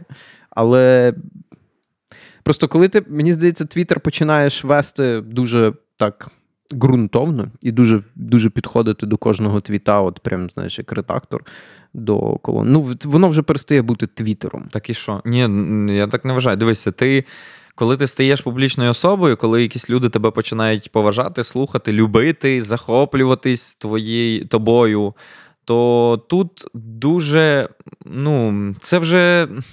Ти, коротше, потрапляєш в пастку того, що ти все одно будь-яким своїм виходом в простір ти будуєш свій образ в суспільстві. І ти сто відсотків не можеш його збудувати таким, який ти є насправді. Бо це не вийде в тебе а так. А як же будь собою? Не вийде в тебе так. Ну, типу, ти все одно якийсь інший, бо люди судять про тебе по твоїх публічних виявах. Тобто, люди послухають цей подкаст і спробують зрозуміти, який я через цей подкаст. Але я там, наприклад, включаюсь в цьому подкасті. А в житті я можу, наприклад, взагалі менше говорити, наприклад. Більше бути спокійним. Взагалі в житті отак спілкуватися з людьми, знаєш, типу, отак говорити. Або там іноді я сумний, хоча б мене не побачите сумним на відео якихось. Я завжди такий, типу, привіт, Загін Кіноманів, тра-та-та. Ну, типу, тому, коли ти що-небудь пишеш, і в тебе є велика вага в суспільстві, то треба думати, як це впливатиме надалі на людей, як, як це сприймуть люди, як це, е, чи, не знаю, ну, я так дивлюсь на це. Тобто, м- є люди, які побудували свій образ на тому, що вони роблять, що хочуть. Розумієш? Такі, типу, ну, написав якусь фігню, типу, сказав якусь фігню, і нормально, і потім поміняв свою думку, і нормально, і ще байдуже, знаєш, або вони там на... Ну, тобто, вони, вони, вони такі. Я побудував свій образ на тому, як це не сумно звучить, оце побудував свій образ, бо, ну, типу, це якось так, ніби ну, я таки обманюю так. всіх, що я будую образ, знаєш. Я ж все одно є собою, у, у, у, ну, намагаюся бути таким, як я є, у всіх отаких реальних штуках, але все одно це не повністю ти. Ну, якось це важко пояснити. Це не до кінця ти. Ну, а добре, а, а в яких тоді контекстах є до кінця ти? Коли є ти таке... з кимось, не знаю, своєю дівчиною сидиш на кухні і щось жартуєш. І ти точно знаєш, що тільки вона це, це почує, наприклад. Ну, і не втомлює отак переключатися? Ну, це навпаки краще, коли ти не є повністю тим, ким ти є в публічному просторі. Це як, якби захисний механізм. Розумієш? Коли ти сидиш, я от сьогодні, приклад, перед годину тому, сидів, їв, своєю дівчиною пили, їли в кафе на вулиці. Е, і я, типу, сижу, ну, типу, в мене немає ніяких емоцій, я просто сижу, щось втичу, їм, підходить якийсь чувак, каже, о, Загін Кіноманів! І ти встаєш такий, о, привіт, слухай, та, клас, давай сфоткаємося, супер, давай, угу. Усміхаєшся, кажеш, да, дякую дуже. Мені... І ти слухаєш те, що він каже, ти щиро намагаєшся зрозуміти, що він... як він тобі дякує, за що він тобі дякує. Ти відповідаєш йому, усміхаєшся, фоткаєшся, прощаєшся, потім сідаєш назад і знову втик... втичеш, бо, ну... Ти... От-от-от-от це не втомлює? Трошки втомлює, але це ціна, яку ти платиш за те, що... Ну, та ти ну... не будеш, ну, а як ти, типу, ну, я, підійшов ну... до тебе чувак. І дивись, якщо я був би з ним таким, як я був тоді, я би такий, типу, да, да, давайте, ну, типу, окей. То він би пішов і такий, блін, ну, він якийсь кончений насправді. Типу, він якийсь... І це от теж, що я кажу, ти будуєш образ кожним отаким, отакою штукою, будуєш думку про себе, про... образ Віталія Гордієнка. І тому багато хто бере нікнейми, наприклад, знаєш, бо вони хочуть, щоб це був якийсь персонаж. Розділення. Ти можеш збудувати персонаж. Ти в популярному просторі можеш вибудувати якогось тіпа, якого будуть всі любити, насправді ти не будеш таким. Я знаю один приклад одної людини, я не буду цю людину називати, але цей, ну, якби цей автор, ця людина в житті є абсолютною, ну, не абсолютною, такою достатньо сильною протилежністю того, яка, якою є ця людина в медійному просторі. І я з цією людиною говорив, я спеціально навіть стать не буду зазначати, і ця людина каже, ну, ти знаєш, я й не хочу бути таки, такою чи таким, як я є медіа. Мені подобається. Тобто те, що от є картинка, я от така людина тут, і люди, подо... люди люблять цей образ. Але якби люди дізналися, яка ця людина в житті, вони би не так любили цей образ з екрану. Ну, просто, чи не думаєш ти, що якщо ти з ходу свій образ, якщо так будемо в цих термінах продовжувати говорити, ти свій образ будуєш максимально наближеним до того, який ти є насправді, угу. то потім, коли ти здобудеш ту популярність і коли ти станеш медійною особою, в тебе не буде проблеми з тим, Ну, тобто в тебе не буде виникати взагалі якихось таких думок, що от е, е, не можна мені зараз змінювати образ, бо до нього звикли. Ну, дивись, типу, я так і є. Або, або не можна працюю. Мені зараз більше проявляти, який я є, бо люди звикли до того, яким я є, якби вже в образі. І, ну, і відповідно, не буде тої складності. Типу, я вже, от я такий є в житті, близький до цього, mm-hmm. нехай, та, а є от... то, які мене люди шарять, і це, в принципі, схожі. Це є два шляхи, дивись. Є шлях, коли ти вибудовуєш якийсь образ, і свідомо його притримуєшся, а в житті ти інший. Є шлях, коли, про який говориш ти, і я йду ним, зрештою. Але все одно ти не можеш бути до кінця таким самим. Ну, наприклад, і навіть тут, розумієш, я не можу зараз достеменно приводити тобі всі приклади, бо я розумію, що всі це слухають. Розумієш? Наприклад, бо тоді я, ну, наприклад, о, давай так, в якихось розмовах з друзями я можу агресивно висловлюватись про якусь когорту людей. Давай, ну, ну про окей, щось, так, про щось добре, я можу ми... агресивно висловитись. Я такий, мені це не подобається, це кінчено, ці люди взагалі, ну, якого фіга вони існують. Ну, я це можу сказати серед друзів, але якщо я вийду і на публіку скажу це, ну, це, це, це просто, я розумію, що це тупа ідея буде. А це ну, якщо нічого... це про москалів. Ну, тоді це хороша ідея. Ну, розумієш, якщо я, наприклад, там почну, е, не знаю, умовно, давай візьмемо не мене, бо, ну, в принципі, якусь людину, яка намагається будувати свій образ, та відповідно до того, яка вона є в житті. Але в житті е, ця людина ненавидить е, релігію. Вона ненавидить релігію. Вони такі, всі, хто релігією займається, вони мені не подобаються. Але вона розуміє, що сказати це в публічному просторі – це буде тупо. Бо, ну, вона, наприклад, ця людина не, не агресивна в публічному просторі, розумієш? Вона така намагається, от як я, намагається об'єднати людей. Ну, але бачиш, виходить, якщо ця людина по натурі своїй більше агресивна, а в образі не агресивна, це значить, що коли вона... Ні-ні, саме до цього питання, наприклад. Саме це питання не любить там, якесь, знаєш? Ну, тобто, але вона, вона з якоюсь... Типу, це було її свідоме рішення е, в цей свій публічний образ ставлення до цього питання не включати. Угу. Питання тоді, чого це робити? Ну, тобто, чи ти будуєш такий образ от, е, в цілому на якомусь такому позитиві, а сам не є позитивний? Чи ти, е, ну... Що питання, Юра? Свят, я я, я думаю, він веде до того, що чи ти сам себе не найобуєш. А чого? Ти ну, просто ти уникаєш цього? Того, та, ти просто ти... уникаєш цього? Ну, от чи це не називається тим самим? Ну, слухай, дивись, а як політики живуть? Ну, типу, вони ж мусять відстоювати якісь інтереси, і політики, наприклад, дуже виважено ставляться до всього, що вони кажуть. Бо вони думають, як це спрацює потім в суспільстві, до чого воно це призведе. Бо потім якимось... суспільство буде за них голосувати. Ну, а тут люди голосують своїми лайками, поширеннями. Типу, або... Партія Віталія Гордієнка. Ні, я не хочу. Я десь в один момент я такий подумав... Загін політикоманів. Типа, ой, це, да, це популярний прикол. Я в якийсь момент, до речі, колись подумав, типу, думаю, блін, цікаво, може, там, типу, через десять-п'ятнадцять років зайнятися політикою, типу, покращити життя українців. Знаєш, це вже типу, звучить, це вже звучить. Типу, типу, в якійсь сфері зайнятися саме політичним покращенням, бо... Культура, це, звісно, добре, але десь треба побудувати більше кінотеатрів, там, знаєш. А потім такий думаю, блін, ну тобі ж цікаво мистецтво, тобі цікаво створювати. Ну, а це не, не дуже цікаво тобі буде. Кого ти обманюєш? І в якийсь момент я, я подумав, що... Ти ж подивишся на себе через да. десять-п'ятнадцять років. Ну, але років. Наразі в мене жодних політичних думок немає. Вони всі так кажуть спочатку. Ну, нехай, най буде. Коротше, ти мусиш якось дивитися. Наприклад, в моєму випадку, я тепер думаю, що говорити для того, аби не нашкодити суспільству, розумієш?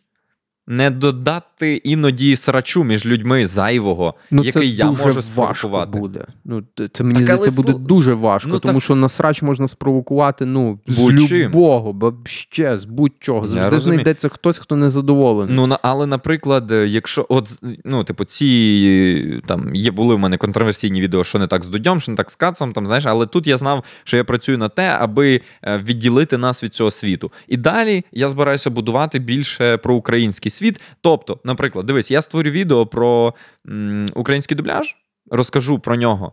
І тут, ну, ну на чому тут мають люди сратися? Ну, на чому? Ти думаєш, вони не знайдуть? Ну, Це не буде, якщо я скажу... Знаєш, якщо і знайдуть, то це вже долбойоби. То це, да, от. Це якийсь ідіотизм. А якщо ти скажеш, що ну, ти так. підтримуєш... Чувак, а якщо я зніму відео, де або напишу твіт, де я скажу, я підтримую Олега Ляшка, бо він прикольний? О, чувак! Всі... І знаєш, і найгірше, що люди почнуть сратися, наприклад, через те, що а, я розчарувалася в Гордієнку, а хтось такий, ой, а я, а я зважаю, що він норм все одно. Шариш? Це теж... Та так чи інакше, завжди будуть люди, які тебе будуть підтримувати, які будуть гейтити, яким ти будеш заходити, але яким не будеш. Але чи будеш ти додавати, ну, якби дров в цю історію, чи ні? Ну, в цей вогонь. Юра, Юра, Юра готов з лопатою біля купи вугілля стояти, мені здається. Бензином йому... це все поливати. Ну, тобі, ні, я хочу сказати, що в мене таке враження. Мені, ну, мені, звичайно, до публічної особи, як до Києва раком. Але... Ем... В мене таке враження, що чим більше ти будеш старатися не нариватися на хейт, чим більше ти будеш старатися бути таким е, всім до вподоби, тим більше воно загрожує якимось таким масштабним потім фіаско. Можливо. От, цілком, типу, знаєш, я, я тобі не назву зараз, я тобі не назву за я маю на увазі фіаско саме в цьому, саме в цьому намірі. Угу. Тобто, я не а, назву тобі... що я такий несправжній, а тут виявиться, що я якийсь ні, такий. Ні, ні, я маю на увазі, що дивися, ти, ти, ти в тебе, ну, тобто, мені твій образ імпонує, так? Тобто я, я в цілому не бачу в цьому нічого такого, я його підтримую, я вважаю насправді, що це правильно. І навіть що... дивись, дивись, якби я е, був, е, грав би образ зараз, то я би про це не говорив. Розумієш?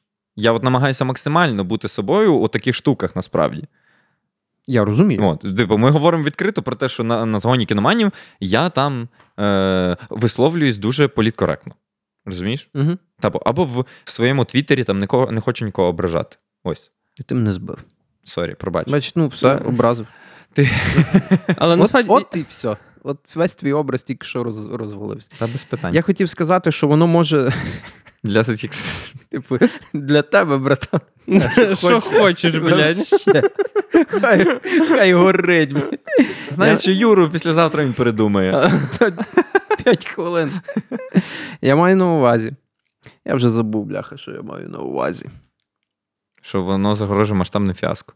Так, типу, що знайдеться якийсь момент. Я ну, не назву тобі, як воно до того при, при, може привести, воно може і не привести. Але я не, не говорю зараз конкретно про тебе.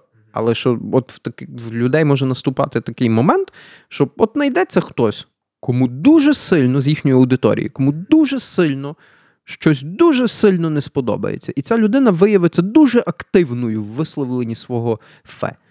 І вона здійме якийсь такий масовий прям скандал, який прям до кенселінгу якогось може довести.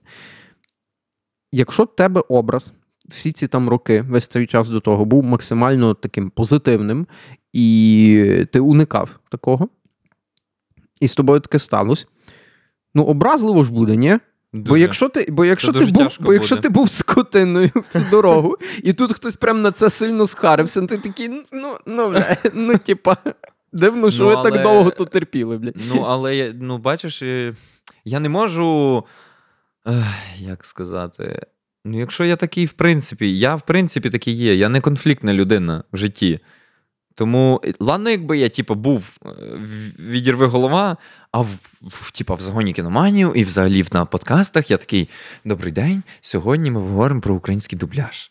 Ну, типу, ні, я такий чувак, я достатньо мирний чувак, добрий, мирний там. Та, я буваю агресивним, але десь, ну, в якихось дуже окремих випадках, розумієш, типу, або там, я буваю якимось не таким, яким всі мене знають, але в якихось дуже окремих випадках. І мені буде образливо, якщо на мене накинуться там серйозно не кинуться хтось за щось, бо я не такий, щоби там, знаєш, типу... Не кидатися. Ну, типу, да. Але в той же момент я розумію, що, наприклад, довкола мене зібралися люди, зараз підписані на мене люди, які прийшли до мене через те, що я хейтив когось, розумієш? Я а, там хейтив Дудя, Каца, Арестовича там що-то там розбирав. І, типу, ну, насправді, цілком можливо, що в один момент хтось на мене загриться. Через те, що ти перестаєш хейтити? Е, ні, просто за щось загриться, там, знаєш. Та, бо ця аудиторія, до речі, може бути якраз така сладенька на те, щоб щось похейтити. Ну, типу, ось, і Тут таке питання. Ну, там вже От, наприклад, на це... наприклад, навіть цей подкаст вони би послухали, вони такі, ти свою аудиторію вважаєш агресивною, там, знаєш, Та, типу... Та, слухай, ребята, насправді, як би ти не поводився, так, що би ти, однозначно. ти завжди, завжди знайдеться той, хто скаже, що ти підар. Ось, ну, і типу... от про... тому, я думаю, час до часу, знаєш, типу, що публічність – це прикольно, це там несе багато цікавих дивідендів, ти можеш, якби, більше своїм впливом робити корисних речей, ти можеш збирати гроші на ЗСУ, там, ти можеш якісь хороші наративи про носити в суспільство, додавати якоїсь освіченості людям через те, що ти зібрав інформацію про, які, про якісь явища, зробив класний випуск, показав.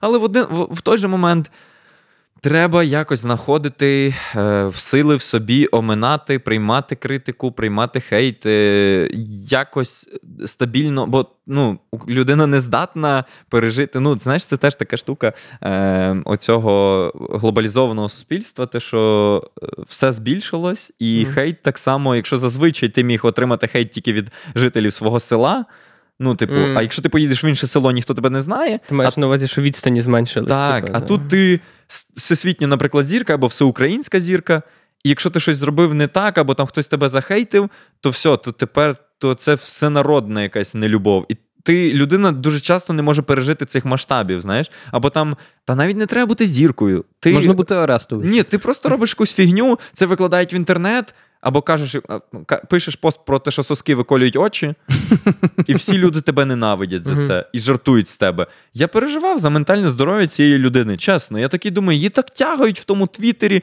в тих інстаграмах, всі такі ненавидять. Я такий... А ти шариш конкретно, хто це? Ні, просто я думаю про цю, як сприймається ця людина. Вона Мені написала би... якийсь хіровий твіт, та, хіровий твіт, але, ну, типу, знаєш, скільки людей зараз ходить по вулиці і так само думає, типу, блін, ці жінки... повивалювали соски. Ну, зато вони тепер так не напишуть в Твіттері. І оце, знаєш, оце так страшно попасти під такий гніт, бо людська психіка банально не може з цим впоратися. Або це треба, треба тільки думати, від... що ти пишеш, не можна наїжджати вот, на соски. Вот. Ми треба думати, що ти пишеш. Ти...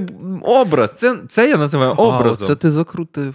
Треба думати, що цей, Ні, ну, цей твоє паня... висловлення... Та львівська панянка з Харина на соски, вона не думала про свій образ. Ну, вона не думала, як це висловлення піде, вплине на суспільство. Мені а здає... треба про це думати, Мені здає, що ти говориш і як воно, який воно результат буде мати. От я, наприклад, одного, оце, знаєте, Сас, комік пожартував тупо.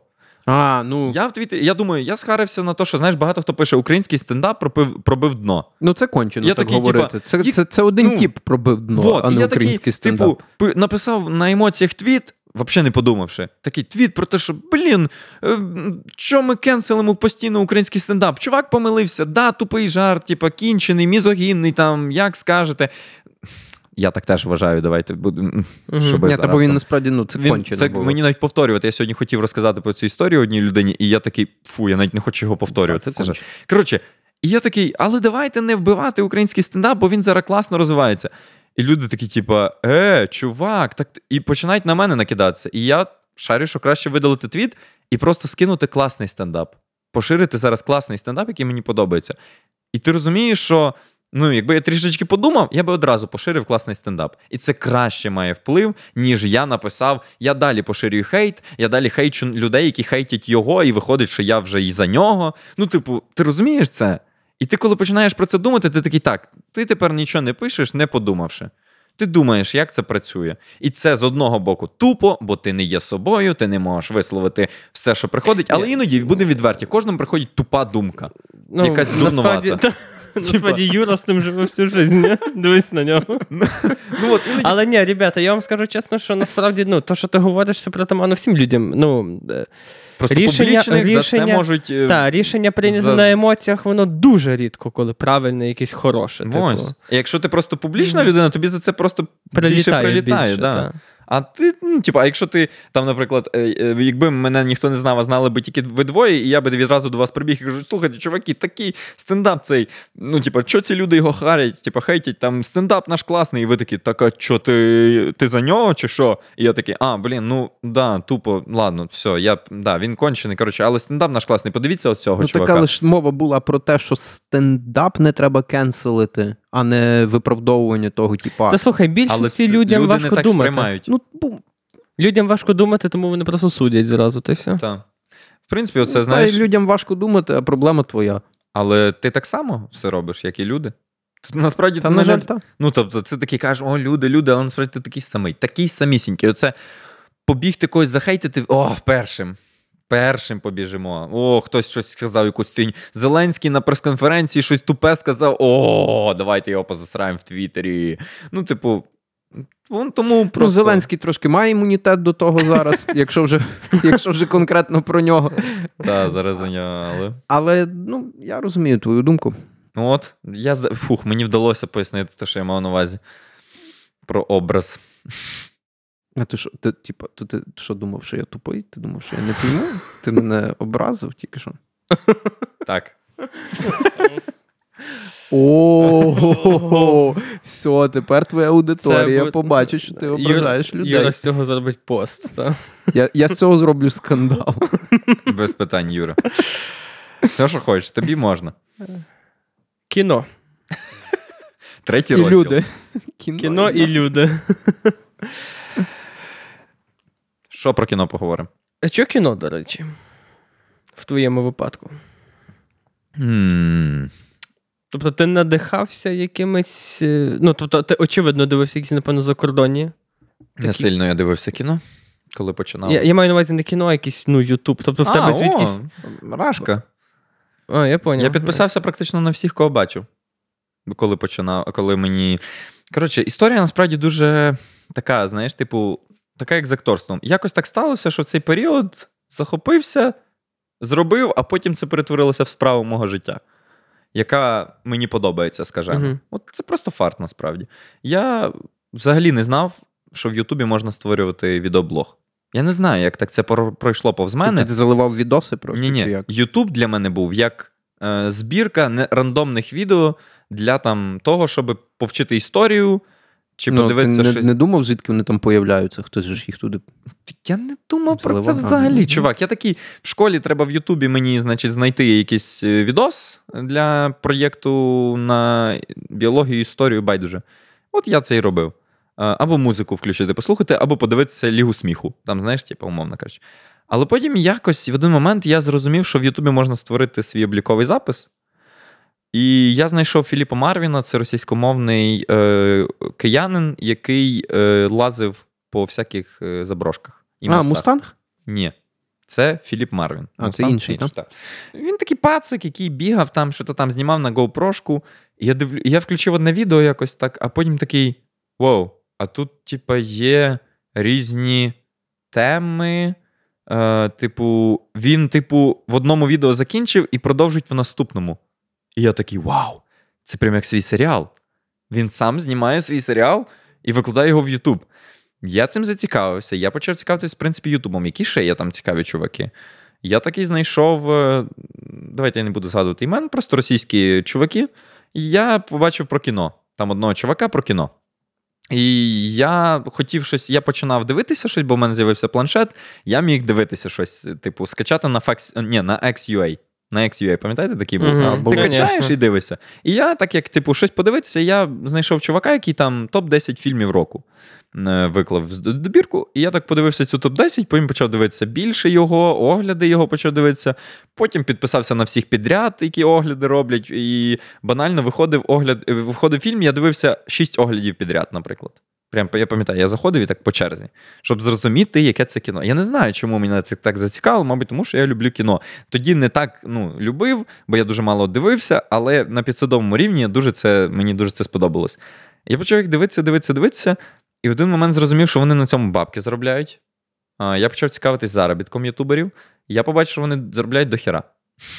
Ну, грубо кажучи, ті, яких я дивився. І я такий, так це можна заробляти гроші звідси. І я такий, а чом би не створити свій YouTube-канал? Ем, і тому перший мій перехід на YouTube – це було заради грошей. Це відверто. Ну, а чого ні? Ну, типу, це, я просто всі мої одногрупники на, між першим і другим курсом пішли працювати барменами, ще якусь історію, а я такий, мені було сімнадцять, я не міг ще отримати роботу, е, і я такий, а чом би не зайнятися цим? Добре, а скажи, ну, тобто, ти почав однозначно, що в тебе не було там зараз сто тисяч підписів. Ну, я робив Ukraine Football. Чекай, а, півроку. Півроку Ukraine Football. Так, я робив, робив вайни ага. футбольні. І їх почали банити за те, що це не оригінальний контент. А, окей. І я такий, окей, тоді треба робити свій контент. Що я можу робити? О, є кіно. Я дивлюся російських кіноблогерів. Відповідно, може, я буду кіноблогером в Україні? Бо я погуглив, я тоді не знайшов Geek Journal, хоча він вже був. І я такий, о, в Україні ніхера такого немає, я ним буду. Я займу цю нішу в Україні. Але я просто собі придумав таку ідею, я навіть придумав назву каналу в серпні, Загін Кіноманів, але я просто такий закинув цю всю історію. І все.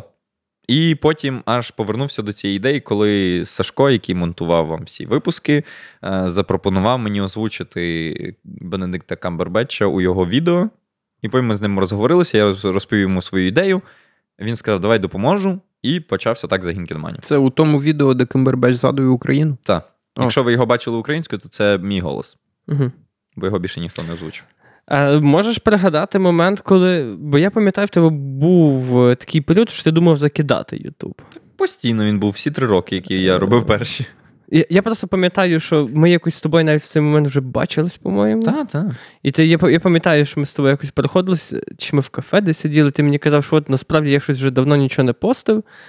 І от думаю, що вже якось, напевно, щось то треба з тим робити і, певно, зав'язувати, бо щось воно якось... Mm, так, були періоди, коли я по шість місяців нічого не викладав. Ну, це було як хобі таке, знаєш, типу... Я просто Ukraine Football я запустив відразу як е, проєкт зі збору бабла. І в мене виходило, я заробив двадцять п'ять доларів, чувачки, за пару місяців. Для, для другокурсника це було дофіга, мені здається. Ти мав стіпуху? Так, але плюс до того двадцять п'ять баксів це... Nice. Це ти один раз заробив чи в місяць? Mm, ні, це я там за пару місяців на, назбирав. Але а. Це перспектива була, я зрозумів, що можна. Ти, ти зміг це ну, зробити. Ну, можна, так. І в мене досі ті двадцять п'ять баксів лежать на AdSense, бо їх можна виводити тільки від ста. І я створив, а для того, щоб створити Загін Кіноманів, я створив взагалі нову пошту, новий обліковий запис, і відповідно ті двадцять п'ять доларів туди не входили, розумієш? Вони лежать там десь... Тих двадцять п'ять баксів, це такий як proof of concept, знаєш. Да, а потім долар буде по двісті п'ятдесят гривень, і я виведу їх. Будемо сподіватися, що не буде. Е, та, і, я, і, і до чого я це... А, і що я дійсно думав закинути цю всю історію, бо у мене було в житті три, е, як це, три шляхи розвитку. Актор. Повноцінно актор, ти будеш займатися цим, вливати всі свої сили в це, щоб стати популярним актором. Другий – ведучий. Тобто ведучий корпоративів, свят, я намагався цим займатися, в мене так собі виходило, скажімо так, але я, ну, типу, працював над цим теж. І Ютуб. І це все висмоктувало дуже багато часу, якщо займатися трьома одночасно. І я знав, що мені треба вирішити, чим я хочу займатися. Особливо після закінчення університету точно треба щось бити. У мене навіть є сповнені відчаю записи там в електронному щоденнику, я іноді таке роблю, типу, що я не знаю, що робити. Якось все не йде, все не клеїться, нічого не складається, я не знаю, куди рухатись. А ти ведеш щоденник? Ну, коли мені щось хочеться розповісти, я сідаю за ноут і пишу.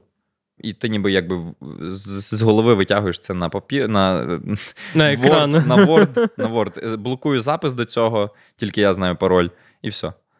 І в мене таких є записів близько десять-дванадцять, десь так. А це, до речі, класна дуже схема. Така ну, терапія це, свого це дуже, роду. Так, ну, це дуже робоча штука. Та, насправді, я, ти з боязню сідаєш це проговорювати з собою. Знаєш, бо ти коли пишеш, ти, ну, якщо якісь негативні особливі емоції, ти коли пишеш, ти ніби ще їх переживаєш. Ну, але ти так якби з ними, знаєш, лице в лице зустрічаєшся і проходиш крізь них. І відпускаєш їх. Я навіть можу, мені цікаво, до речі, проглянути. Я пам'ятаю, це листопад дев'ятнадцятого року, здається. дев'ятнадцятого, коли, та, дев'ятнадцятого, коли Загін Кіноманів, я вирішую знову запустити з новими силами, прям, типа, фігачити, поки не прийде успіх. Бо я, типа, це все робив так, п'ятдесят на п'ятдесят, потім Сашко сказав, я тобі більше не допомагаю. Типу, роби сам. Бо він бачив, що я роблю п'ятдесят на п'ятдесят, і він такий, дивись, я йду для того, щоб ти або нарешті покинув це, або нарешті взявся за це. Ну, Сашко, звичайно, Обі-Ван такий. Чувак, і якби він це не зробив... Цього всього, що зараз є, не було. Ну, тобто, я йому дякую кожен раз, як ми говоримо, я згадую про ці всі історії. І він і почав цей канал, і він зробив його, по суті, популярним, хоча це все зробив я. Розумієш? Який парадокс. Ось. І... Сенсей. Та, та, і він, і найбільше, найцікавіше, він не вимагає нічого взамін, типу. Ну, типу такий, ну так, я радий. І він, він хотів, щоб це було популярним, і воно сталося. І йому не треба ні, за ні грошей, ні слави, нічого. Просто от він радий, що цей проєкт є, і він дуже популярний. Розумієш? Він, грубо кажучи, витягнув мене, з, ну, типу, побачив мені перспективу, дав поштовх, а далі я все сам зробив. Мені здається, в раю є окрема віпка для таких людей. От, і зараз він вам підтягує ще звукача. якого, який потім людина буде заробляти на цьому гроші великі, бо навчиться... А Сашко, він в цілому, він такий дуже альтруїстичний, якщо так можна ну, сказати, чувак. Раніше ще такий, більше От він був. реально трушно, трушно щось робить з добрих мотивів. Ну, не часто з такими людьми, насправді, mm-hmm. зустрічаєшся. Ну, після того, як він походив на психотерапію, він менше став так робити, але... Бо йому... Психотерапія.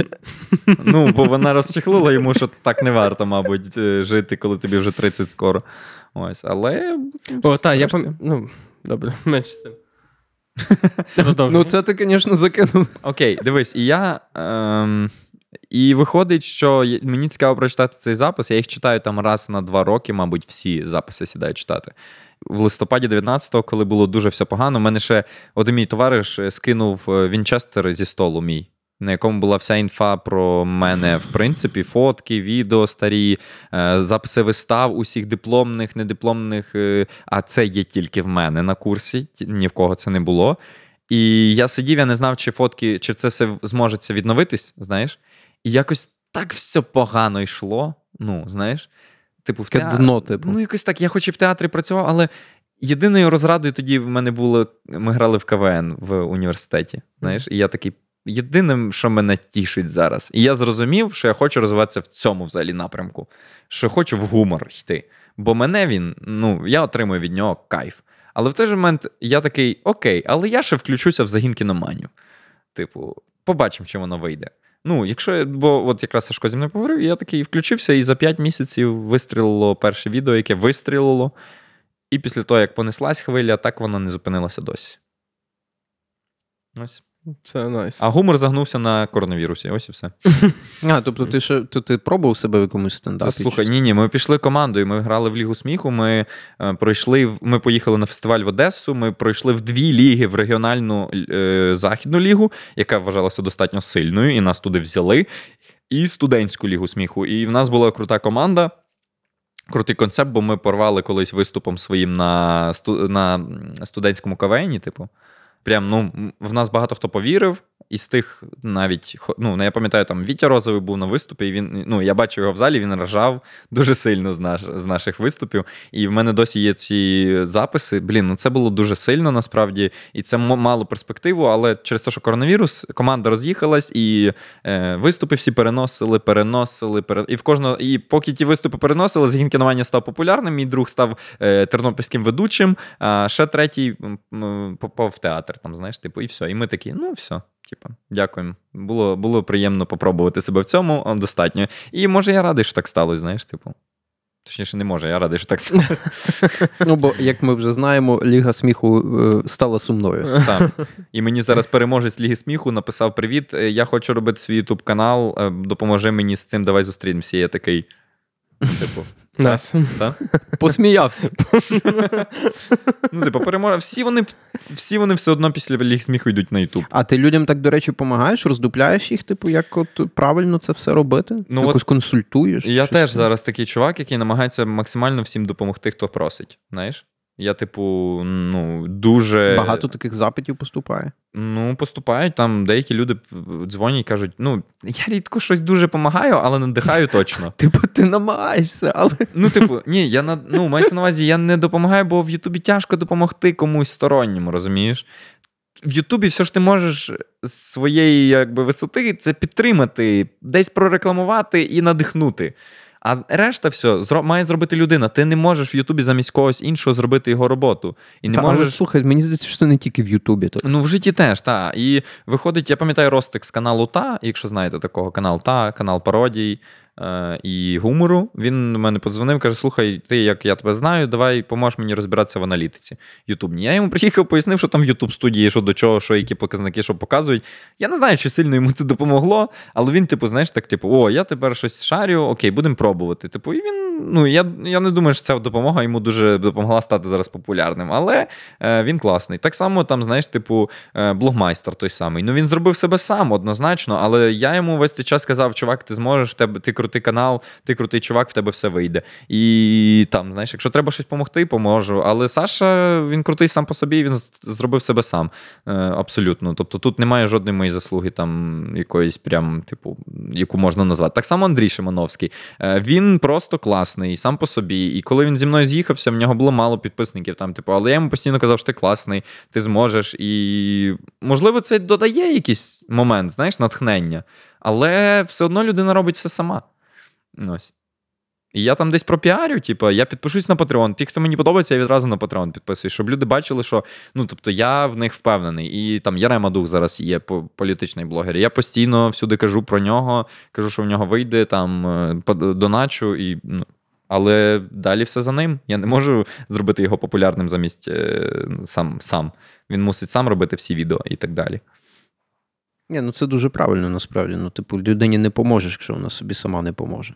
Ну ось, тому коли я бачу, що тому хтось... ми і назвалися «Самопоміч» з тобою. Самовивіз. Самовивіз. А він вже забув про... про «Самопоміч» про... це назвався трошки інший тип. Я, я, я, я маю на увазі про цей самовивіз, як про самопоміч, що ти сам собі маєш помогти в кінці кінців. Ну, бо слухай, насправді цей концепт, він, як на мене, максимально правильний. Типу, в кожної людини має бути такий підхід. Взагалі не... Ну, бо скільки не ходи до психолога, все одно на всі, всі рішення приймаєш ти. Сам зробити. Він та, просто та, підказує, та, та, та. задає правильні питання. Отак. І тому насправді, оце з психологом, якщо вже так на то пішло, мені здається, що часто люди ходять, я нічого не маю проти того, звичайно, але часто люди ходять не для того, щоб реально якусь проблему вирішити, а просто, як, знаєш, відповідальність за свої проблеми на когось перекласти. Скинути, ну, типу частково, того. Але може це в них виходить, це так само, як зі щоденником. Але мені здається, що якщо ти починаєш до, психо... до психолога, якщо він нормальний психолог, то він все одно якось витягне тебе. Витягне це, так. Знаєш, він, типу, в тобі це ну, теж поміняє. І так, але Розум... він гроші заробляє.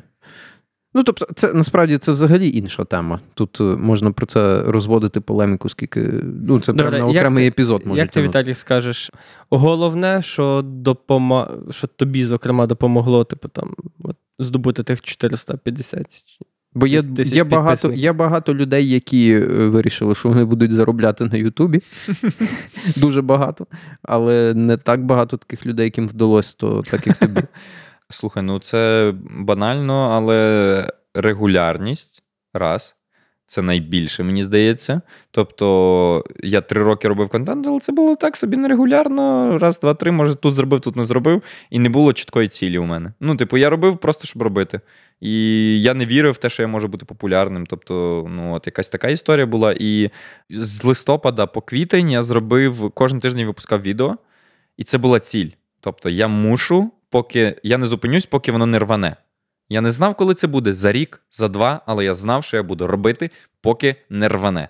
Виходить, це регулярність раз, а по-друге, бажання до вдосконалення себе, тобто це включає креативність, не боятися ризикувати, шукати, тобто повністю зануреним бути на своїй цілі, сконцентрованим на цілі своїй і регулярно її колупати. І я вже це багато разів казав, але я завжди себе уявляв цим чуваком. Знаєте, є цей мемчик, коли два чувака копають шахту, і один розвертається за сантиметр до е, алмазів, а другий копає отак, хоч він і далі від нього, але він копає дуже сильно, і ти розумієш, що він не зупиниться за цей час. Він до, до, дойде. А цей чувак, типу, все. Вже майже там. Нема, не вийшло. Не вийшло. І я думав, я от кожен раз, я пам'ятаю березень, коронавірус, і я такий, походу, все, треба закінчувати, бо, ну, корона, нікому не цікаво. Але потім такий, ні, ти зробиш ще. Ну, чувак, ти зробиш ще. Може. І я за березень випустив сім відео, жодне з яких не вистрілило. Деякі не набирали навіть тисячу переглядів, я пам'ятаю. І я такий, для чого це все? Ти зробиш ще. Ти а ти їх видалив, до речі? Ні, вони всі є. всі є. І одинадцятого квітня я випустив відео, яке нетипове, абсолютно якесь таке цікаве, нове. Це інтерв'ю з акторами серіалу «Спіймати Кайдаша». Я подумав, зроблю щось таке. Я, я їх знаю, я, їх, я їм можу написати. І це було до фіга страшно писати цим людям, яких, деяких я не знаю, е, і там говорити про щось з ними, записати. Це був такий довгий процес. І це в результаті перше відео, яке вистрілило, і яке принесло мені там перший крок до того, щоб пробити цю стіну непопулярності в Ютубі. Ось. Тому, типу... Це і є. Тобто працюйте. І насправді мені найбільше подобаються періоди кризи на своєму каналі. Хоча я дуже страждаю в ці моменти. Я такий, типа, блін, грошей нема, популярності нема, канал загниває, що буде далі. Але я такий, о, руки розв'язуються, ти можеш робити, що хочеш. Угу. Мені здається, найцікавіші відео, які я роблю, це зазвичай, коли я не знаю, що робити. Бо все падає. І я такий, я пам'ятаю, зробили пародію на «Мавку». Як створюється фільм «Мавка». Ну, мало хто подивився, бо тоді була сильна криза в каналу. Але... Я тішуся від цього, бо я би ніколи в житті не зробив це, коли багато переглядів є. Бо ти знаєш, що ну, такий контент не всі захочуть глянути. Знаєш? О, бачиш, ти не думав про те, що там люди подумають, і отримав кайф. Ем... Це коли ти непопулярний, то так. Я, ну, але от, я так, і просто от, ну, подушнити. Слухай, я отримую кайф і коли думаю. Тобто... А, ну це взагалі дуже добре для тебе. Ну, коли думаєш, хороша риса. Просто іноді ти, ти розумієш, що щось важливіше буде зараз зробити, аніж, типу, те, що тобі хочеться, наприклад. Знаєш, мені би хотілося, наприклад, записати інтерв'ю з вами і викласти собі на канал. Але я розумію, що це по статистиці вдарить, що це зараз не те, чого чекає аудиторія, і що це може, типу, окей, ми там, ну, типу, це не те, що зараз мені варто робити, знаєш. Тобто, але взагалі, якщо, але коли якщо... ти готуєш контент, ти виходиш з того, що, типу, ну, якби, що ну, має... декілька точок має який, бути. Який, який, типу, попит зараз буде, так? Який тобто, попит є, яка моя цікавість в цьому, і що я хочу донести до людей. І завжди, якщо подивитися мої відео, в кожному в кінці є висновок. Тобто, нема такого відео, де я просто тренджу-тренджу, і бац, закінчилось. Типу, в мене кожне відео – це як е, історія, як сюжет. Тобто, він має початок, розвиток, і тобто, я задаю головне питання, яке ми розглянемо, розвиток цього питання, розгляд, якась моя... І, ну, і висновок – це моя відповідь на все, що ми сьогодні обговорили. Розумієш? Тобто, там, умовно, Україна в російських фільмах – це, це історія, це фільм теж свої, mm-hmm. свого роду. Тобто, який задає питання, а як же ж на нас показували, ми розглядаємо тематику, і в кінці я даю відповідь. Ага, бачите, зрозуміло, чому так сталося, бо якщо ми бачимо, то нас, ну, якби ми бачимо всю причинно-наслідкову діяльність. І так було в багатьох відео. Тобто, там, я навіть у відео «Україна в рекламі» міг вивести цю історію. Тобто, я такий, так, реклама, а що в нас знімають? Давайте подивимося. І я виводив в історію, що, як бачите, в нас є багато продакшенів, які знімають рекламу, і Україна не бідна, насправді, країна в цьому плані. Ми можемо створювати, багато хто до нас приїжджає, давайте знищувати синдром меншовартості. Бо... Ти сам до цього дійшов, що має бути історія, якби, в відео, чи ти десь, якби, ну, навчився? Ні, це, піш... цього? Це просто якось я несвідомо це почав робити, а потім зрозумів, що я це постійно роблю. Розумієш? І це правило, яке з'явилося, але несвідомо. Тобто, ну, я просто... Але це насправді прям таке правильне правило. Це ще в Кейсі Насті, ти шариш Кейсі Насті, mm-hmm. правда? Ну, що в Кейсі Насті там в нього є, типу, цей відомий відос, там How to Vlog чи щось таке, і він mm-hmm. каже, що от основа основ, типу, хорошого відео на Ютубі – це історія. Має бути. Ну, я там, мені здається, будь-який відос, який... задаси, ну, якщо не беремо інтерв'ю, хоча інтерв'ю теж має, несе якусь там історію. Якщо подумати, то всі вони несуть якусь історію і мають якісь висновки. Навіть я робив якийсь там огляд прес-конференції президента, я робив, я ніби розглядав прес-конференцію як фільм. Артхаусне п'ятигодинне кіно. Я розглядав операторську роботу, там, ну, типу, це, це було... Та, я пам'ятаю. Да, і оце той період, коли канал не був сильно популярний, але я відчув, що я ну, відкритий до креативу, я можу це зробити, і це може бути круто залетіти. І залетіло, прям люди писали там, типу, це геніально, блін, чувак. І я такий, хм, це може бути цікавим форматом. Ну, і воно відкрилося. Зараз я би такий, хоча зараз я думав над цим, може щось зробити в тому стилі. Щось, якісь там звернення Путіна оглянути, як фільм, якийсь тупий хоррор-муві. Щось таке, знаєш. Ти думаєш, таке би могло зараз зайти? Ну, я думав, чи взагалі... це би був більше експеримент? Я взагалі, коли почалося вторгнення, я думав, що перше відео, яке я зроблю, це буде огляд фільму «Вторгнення орків». Поняв? І mm-hmm. я би там висміював їхні втрати, висмі...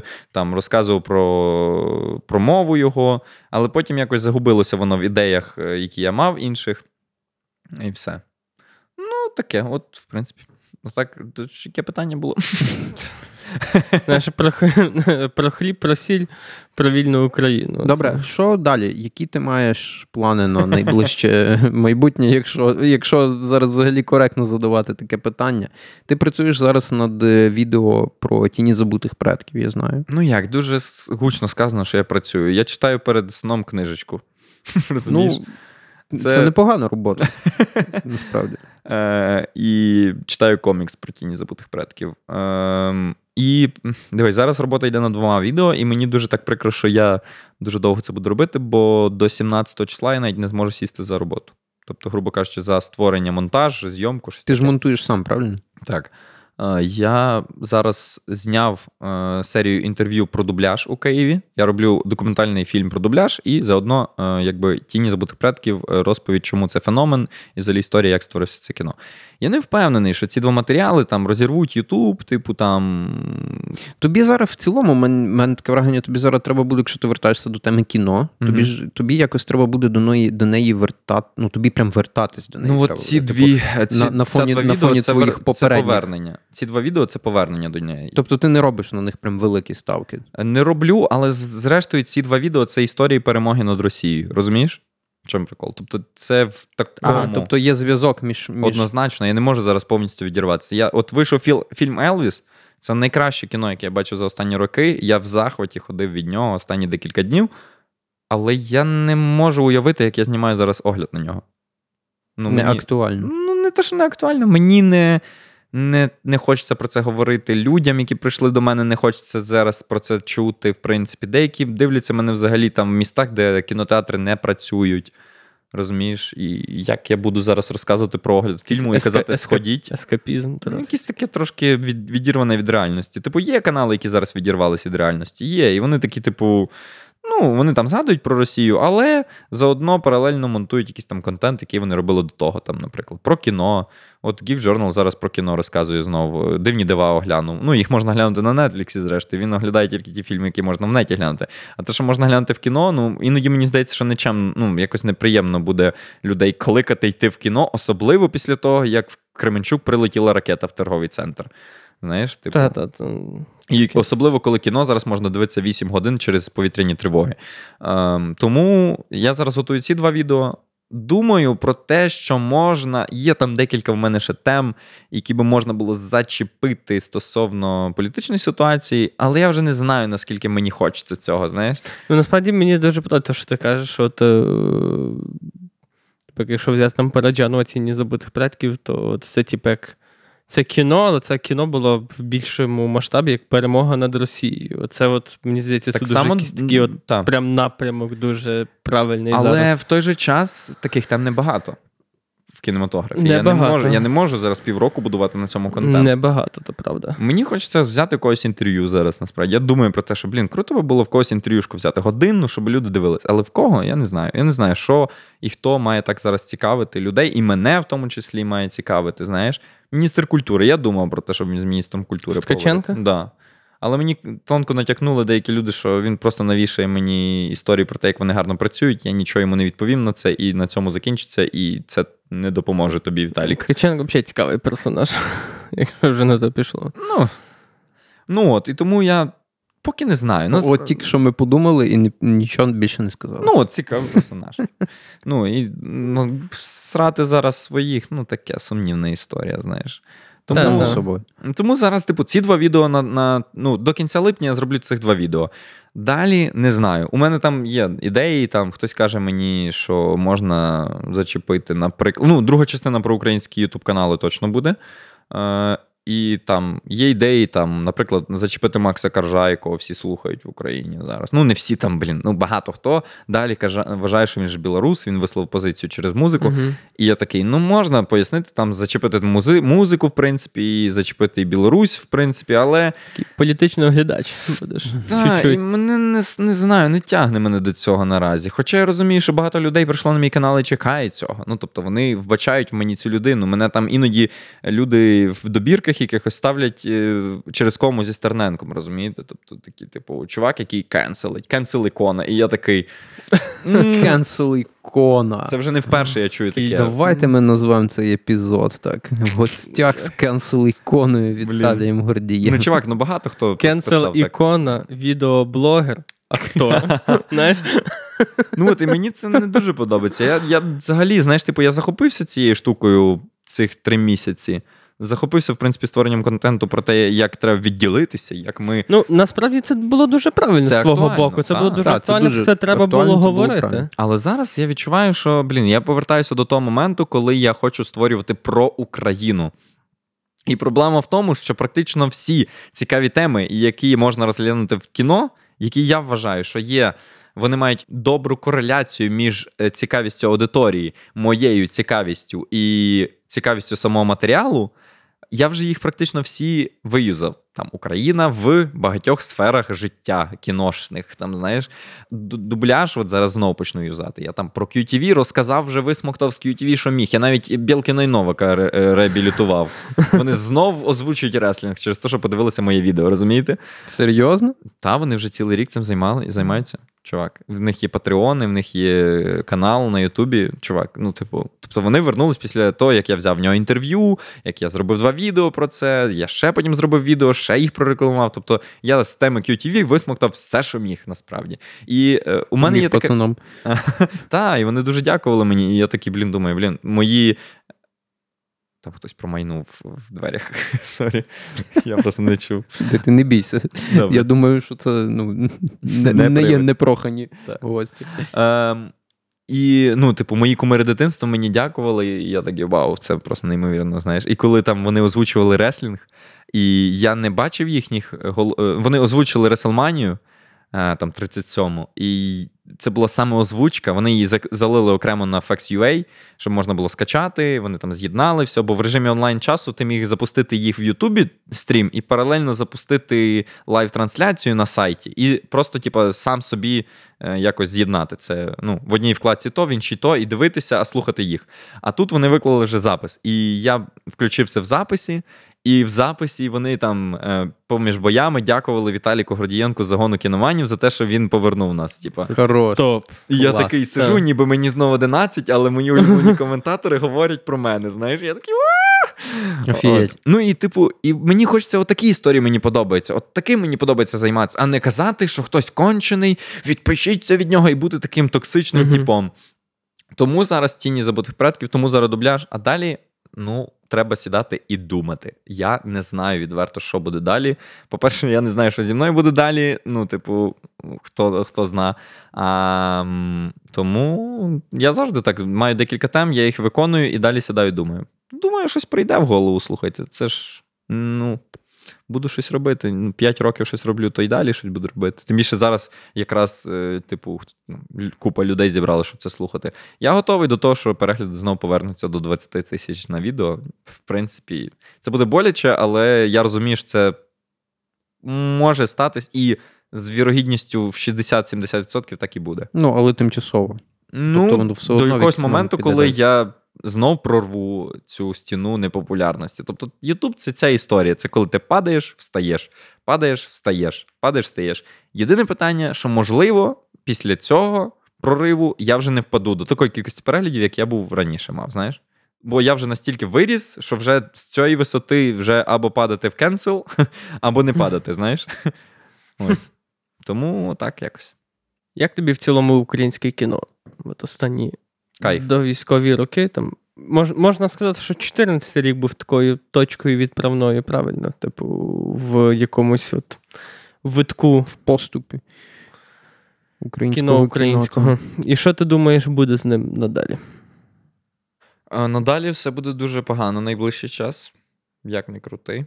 Мені здається, нічого не буде. Спілкуючись з людьми, я бачу, що мало що буде найближчим часом.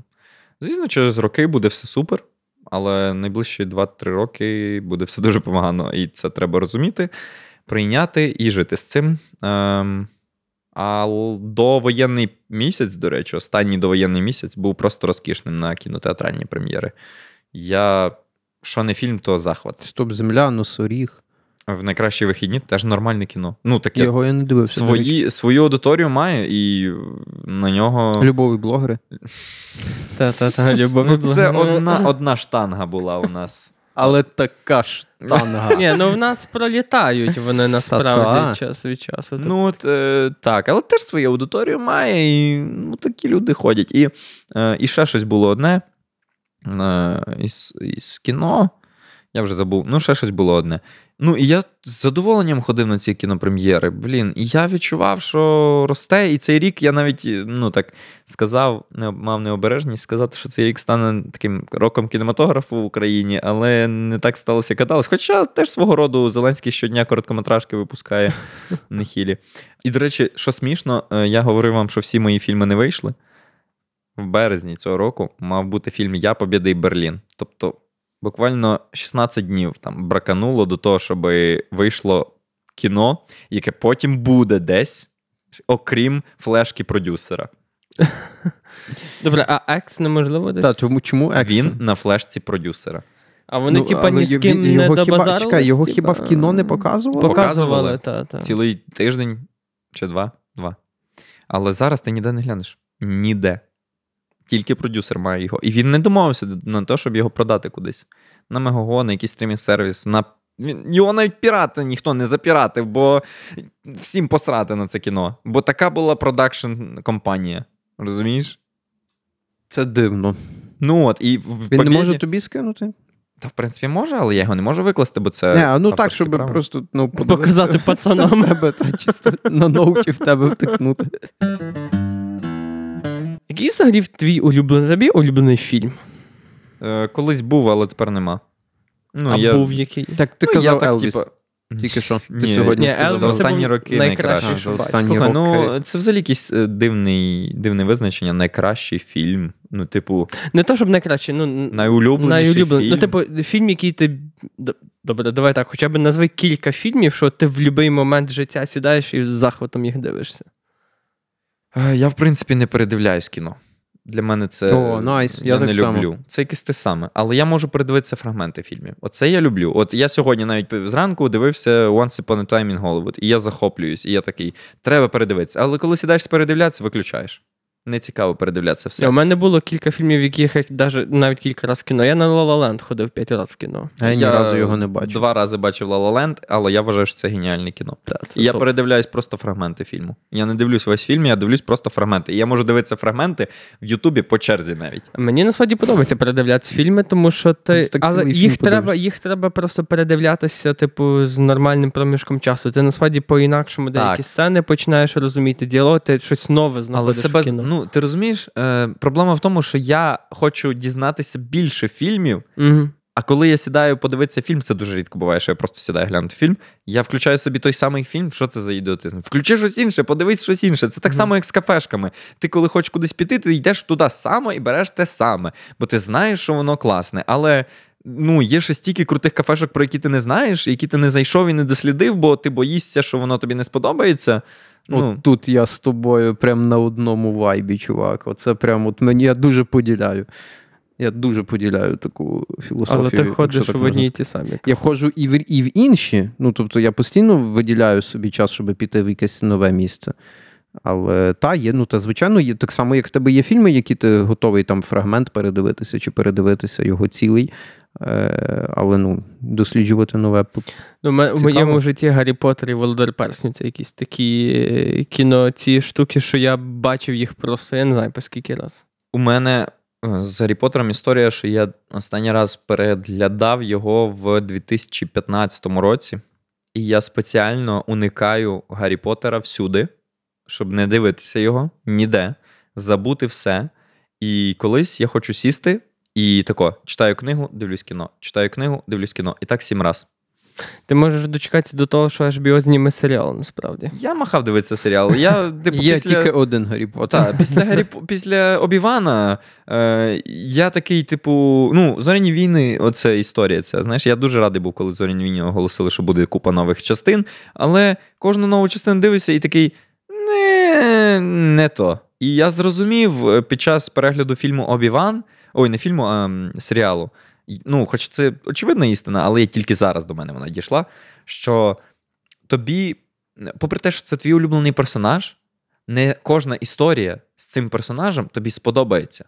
Бо і не кожна історія в цьому всесвіті тобі сподобається. Бо фільм, він не про персонажів, а він про історію, яка є. Тобі подобається історія трьох друзів, які одні між собою закохані, і вони борються проти всесвітнього зла, і там ще воно все забарвлено і обставинами зі світловими мечами. Це, це якісь додаткові штучки, які на, нанизуються на основу історії, яка, яку, яка тобі дуже близька, яка близька дуже великій кількості людей. Наприклад, «Мандалорець» – це вони взяли оці намистинки і нанизили на зовсім іншу основу, яка мені не така цікава, як один чувак вбиває там багатьох в пошуках чогось там. Це не так прикольно.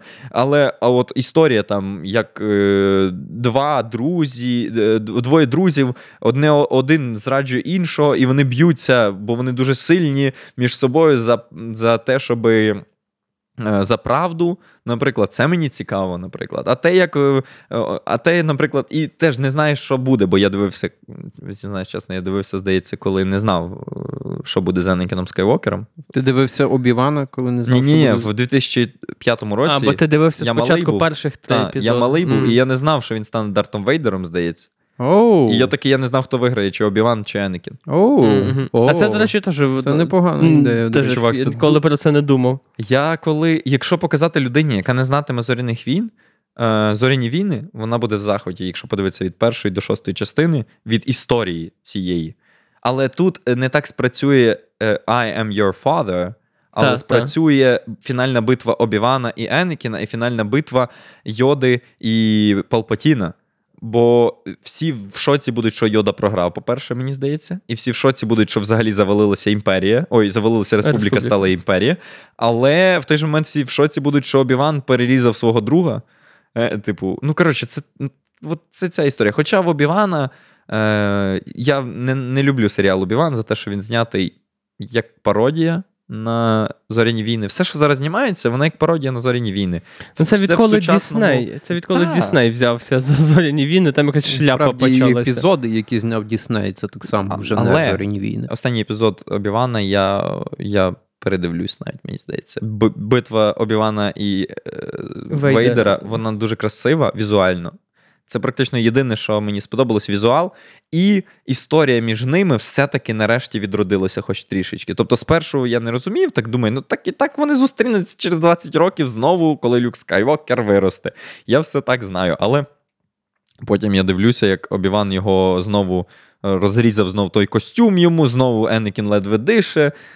Думаю, та що ти з нього знущаєшся? Вже скільки можна? Повідрізав... А чекай, він його два рази різав? Ні, ну в третій частині і в серіалі. В серіалі, а, то... в серіалі він йому маску... Так, да, він маску розрізав і розбив йому типу, дихальний апарат, і він ледь-ледь дихав, типу, і Обі-Ван такий, типу, я такий стою, і мені шкода стало Вейдера. І я бачу, що Обі-Вану теж починає бути шкода Вейдера. Він плаче, він каже, пробач мене. І я розумію, що оце те, чого так, я чекав. Це такий а момент. Не... А ти да. теж дивився той я серіал? Я бачив так? конкретно цю битву. Ну ось, бо це весь серіал це, срака. Це, ця битва, це насправді піздець ахуєнний. І...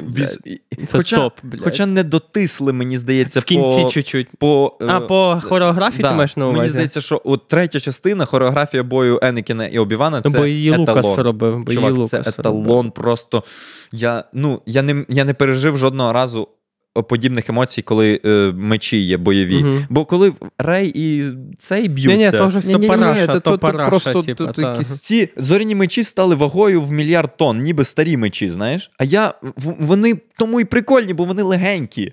Ну, знаєш, це не мечова битва. А... Ну, отаке, знаєш, як міг описати звуком, так і описав. Е, і тому, е, коли Обі-Ван, типу, плаче і просить вибачення, і тут Вейдер каже, що це я вбив Енакіна Скайвокера, і ти такий, о, це сильний момент. Та, та. Клас. Я от, і за це я люблю цей серіал, але зрештою, ну, цю, цей епізод. Цей але, епізод. Але після цього я такий, все, я, певно, нічого не буду дивитися «Зоряних війн» вже. Буду просто передивлятися перші епізоди. Слухай, добре, окей, повертаючись до Ютубу твого і твоєї діяльності. Ну, ти казав, що ти розумієш, що будуть ще, ймовірно, що можуть бути такі ями, можуть просідати перегляди, ну і, відповідно, може бути такий, типу, знов ця стіна, яку прийдеться пробивати, так? Угу. Ну, я так розумію, ти не збираєшся ж, очевидно, вже в майбутньому зупинятися. Типу, ти збираєшся продовжувати, незважаючи ні на що. Ну, звісно, в мене взагалі ціль зараз мільйон підписників тому. От, і е, в такі моменти, от коли реально стає дуже важко, коли от, типу, ти бачиш, що от, просідає, коли яма якась, е, що ти знаходиш для себе? Типу, що найбільше тебе стимулює далі продовжувати? то робити. Далі от бити ту стіну, поки ти роз... ну, або голову не розіб'єш, або стіну не розіб'єш. Тобто ти розумієш, що ти знаєш, що все може бути кльово. І ти знаєш, наскільки все може бути кльово. Тому питання тільки того, як ти підбереш матеріал. Якщо ти знайдеш цей ключ... Я вже стільки разів цей ключик знаходив, що буде дуже тупо. В якийсь момент, коли знов щось піде не так, такий типу, ой, та все, не вийде. Та типу як, чувак, вісім разів виходило, на цей раз не вийде вже. Це вже типу не випадковість. Ну, реально. Та, це вже не випадковість. Ну, тобто, тим більше я дуже сподіваюся, що ну, я буду старатися, прикладу всі зусилля, щоб зараз не впасти так. Враховуючи той рівень, який зараз є, популярності каналу «Загін Кіноманів», дуже би хотілося на цій хвилі дотягнути до мільйону. Ну, прям я, це моя фантастична мета, така трішки, але хотілося б. Правда, як не на не ненависті до росіян, а на чомусь іншому витягнути до мільйона, це вже майстерність, мені здається, буде. Тобто, якщо мене вдасться зараз, то... Ну, значить, це виходить для тебе новий челендж. Так, однозначно, бо я б міг зараз спокійно просто хейтити. І це би заходило, так? Це би, ну... Сука. Хейт заходить. Дуже легко, дуже легко, чувак. Ну, дуже просто це. Глянь на канали, які зараз виросли на сто тисяч. І та я теж, ну, типу, я ж, по суті, хейтив. Просто я, типу, більш лагідна версія цього. Я, типу, більш аналітична версія хейту. Не просто подивіться, ха-ха-ха-ха, а подивіться, він сказав таке, чому це так, чому ту-ту, ту-ту-ту-ту-ту, наклав, якби цей, тому не дивіться його. І більше не згадую про цього, типа, а не кожен випуск тягну прикол з якогось тупого, типа, з Росії, знаєш, типу. Тому, та я думаю, вийде. Ну, типу, в мене є ідеї, в мене є ресурси тепер великі. Плюс, чувак, коли в тебе на Патреоні сімсот-вісімсот людей підписані, то ти не маєш права припиняти це робити. А, ну, ну ви, ви, виходить, банально, що так. Банально, навіть якщо в мене зараз буде мало переглядів, я, ну, мені не буде навіть чого плакатись, типу. У мене є заробіток за це. Люди платять за це. У мене є один патрон, не знаю, чи він, правда, залишився, бо зараз він ще не заплатив за цей місяць, от, що може ще злетіти. Але, грубо кажучи, є один патрон, який повністю покриває фінансово всі мої е, потреби. Тільки він один. Тільки він один. Тобто, грубо кажучи, я можу Дай створювати здоров'я, контент тільки цьому патрону. Розумієш? Але, кажеш, він того місця не заплатив. Я не знаю. Ну, типу, це просто він ще не видалився, але не заплатив. Це на Патреоні є така фішка, коли в людини нема грошей на карточці mm, достатньо. Та, та, та. І тоді не цей...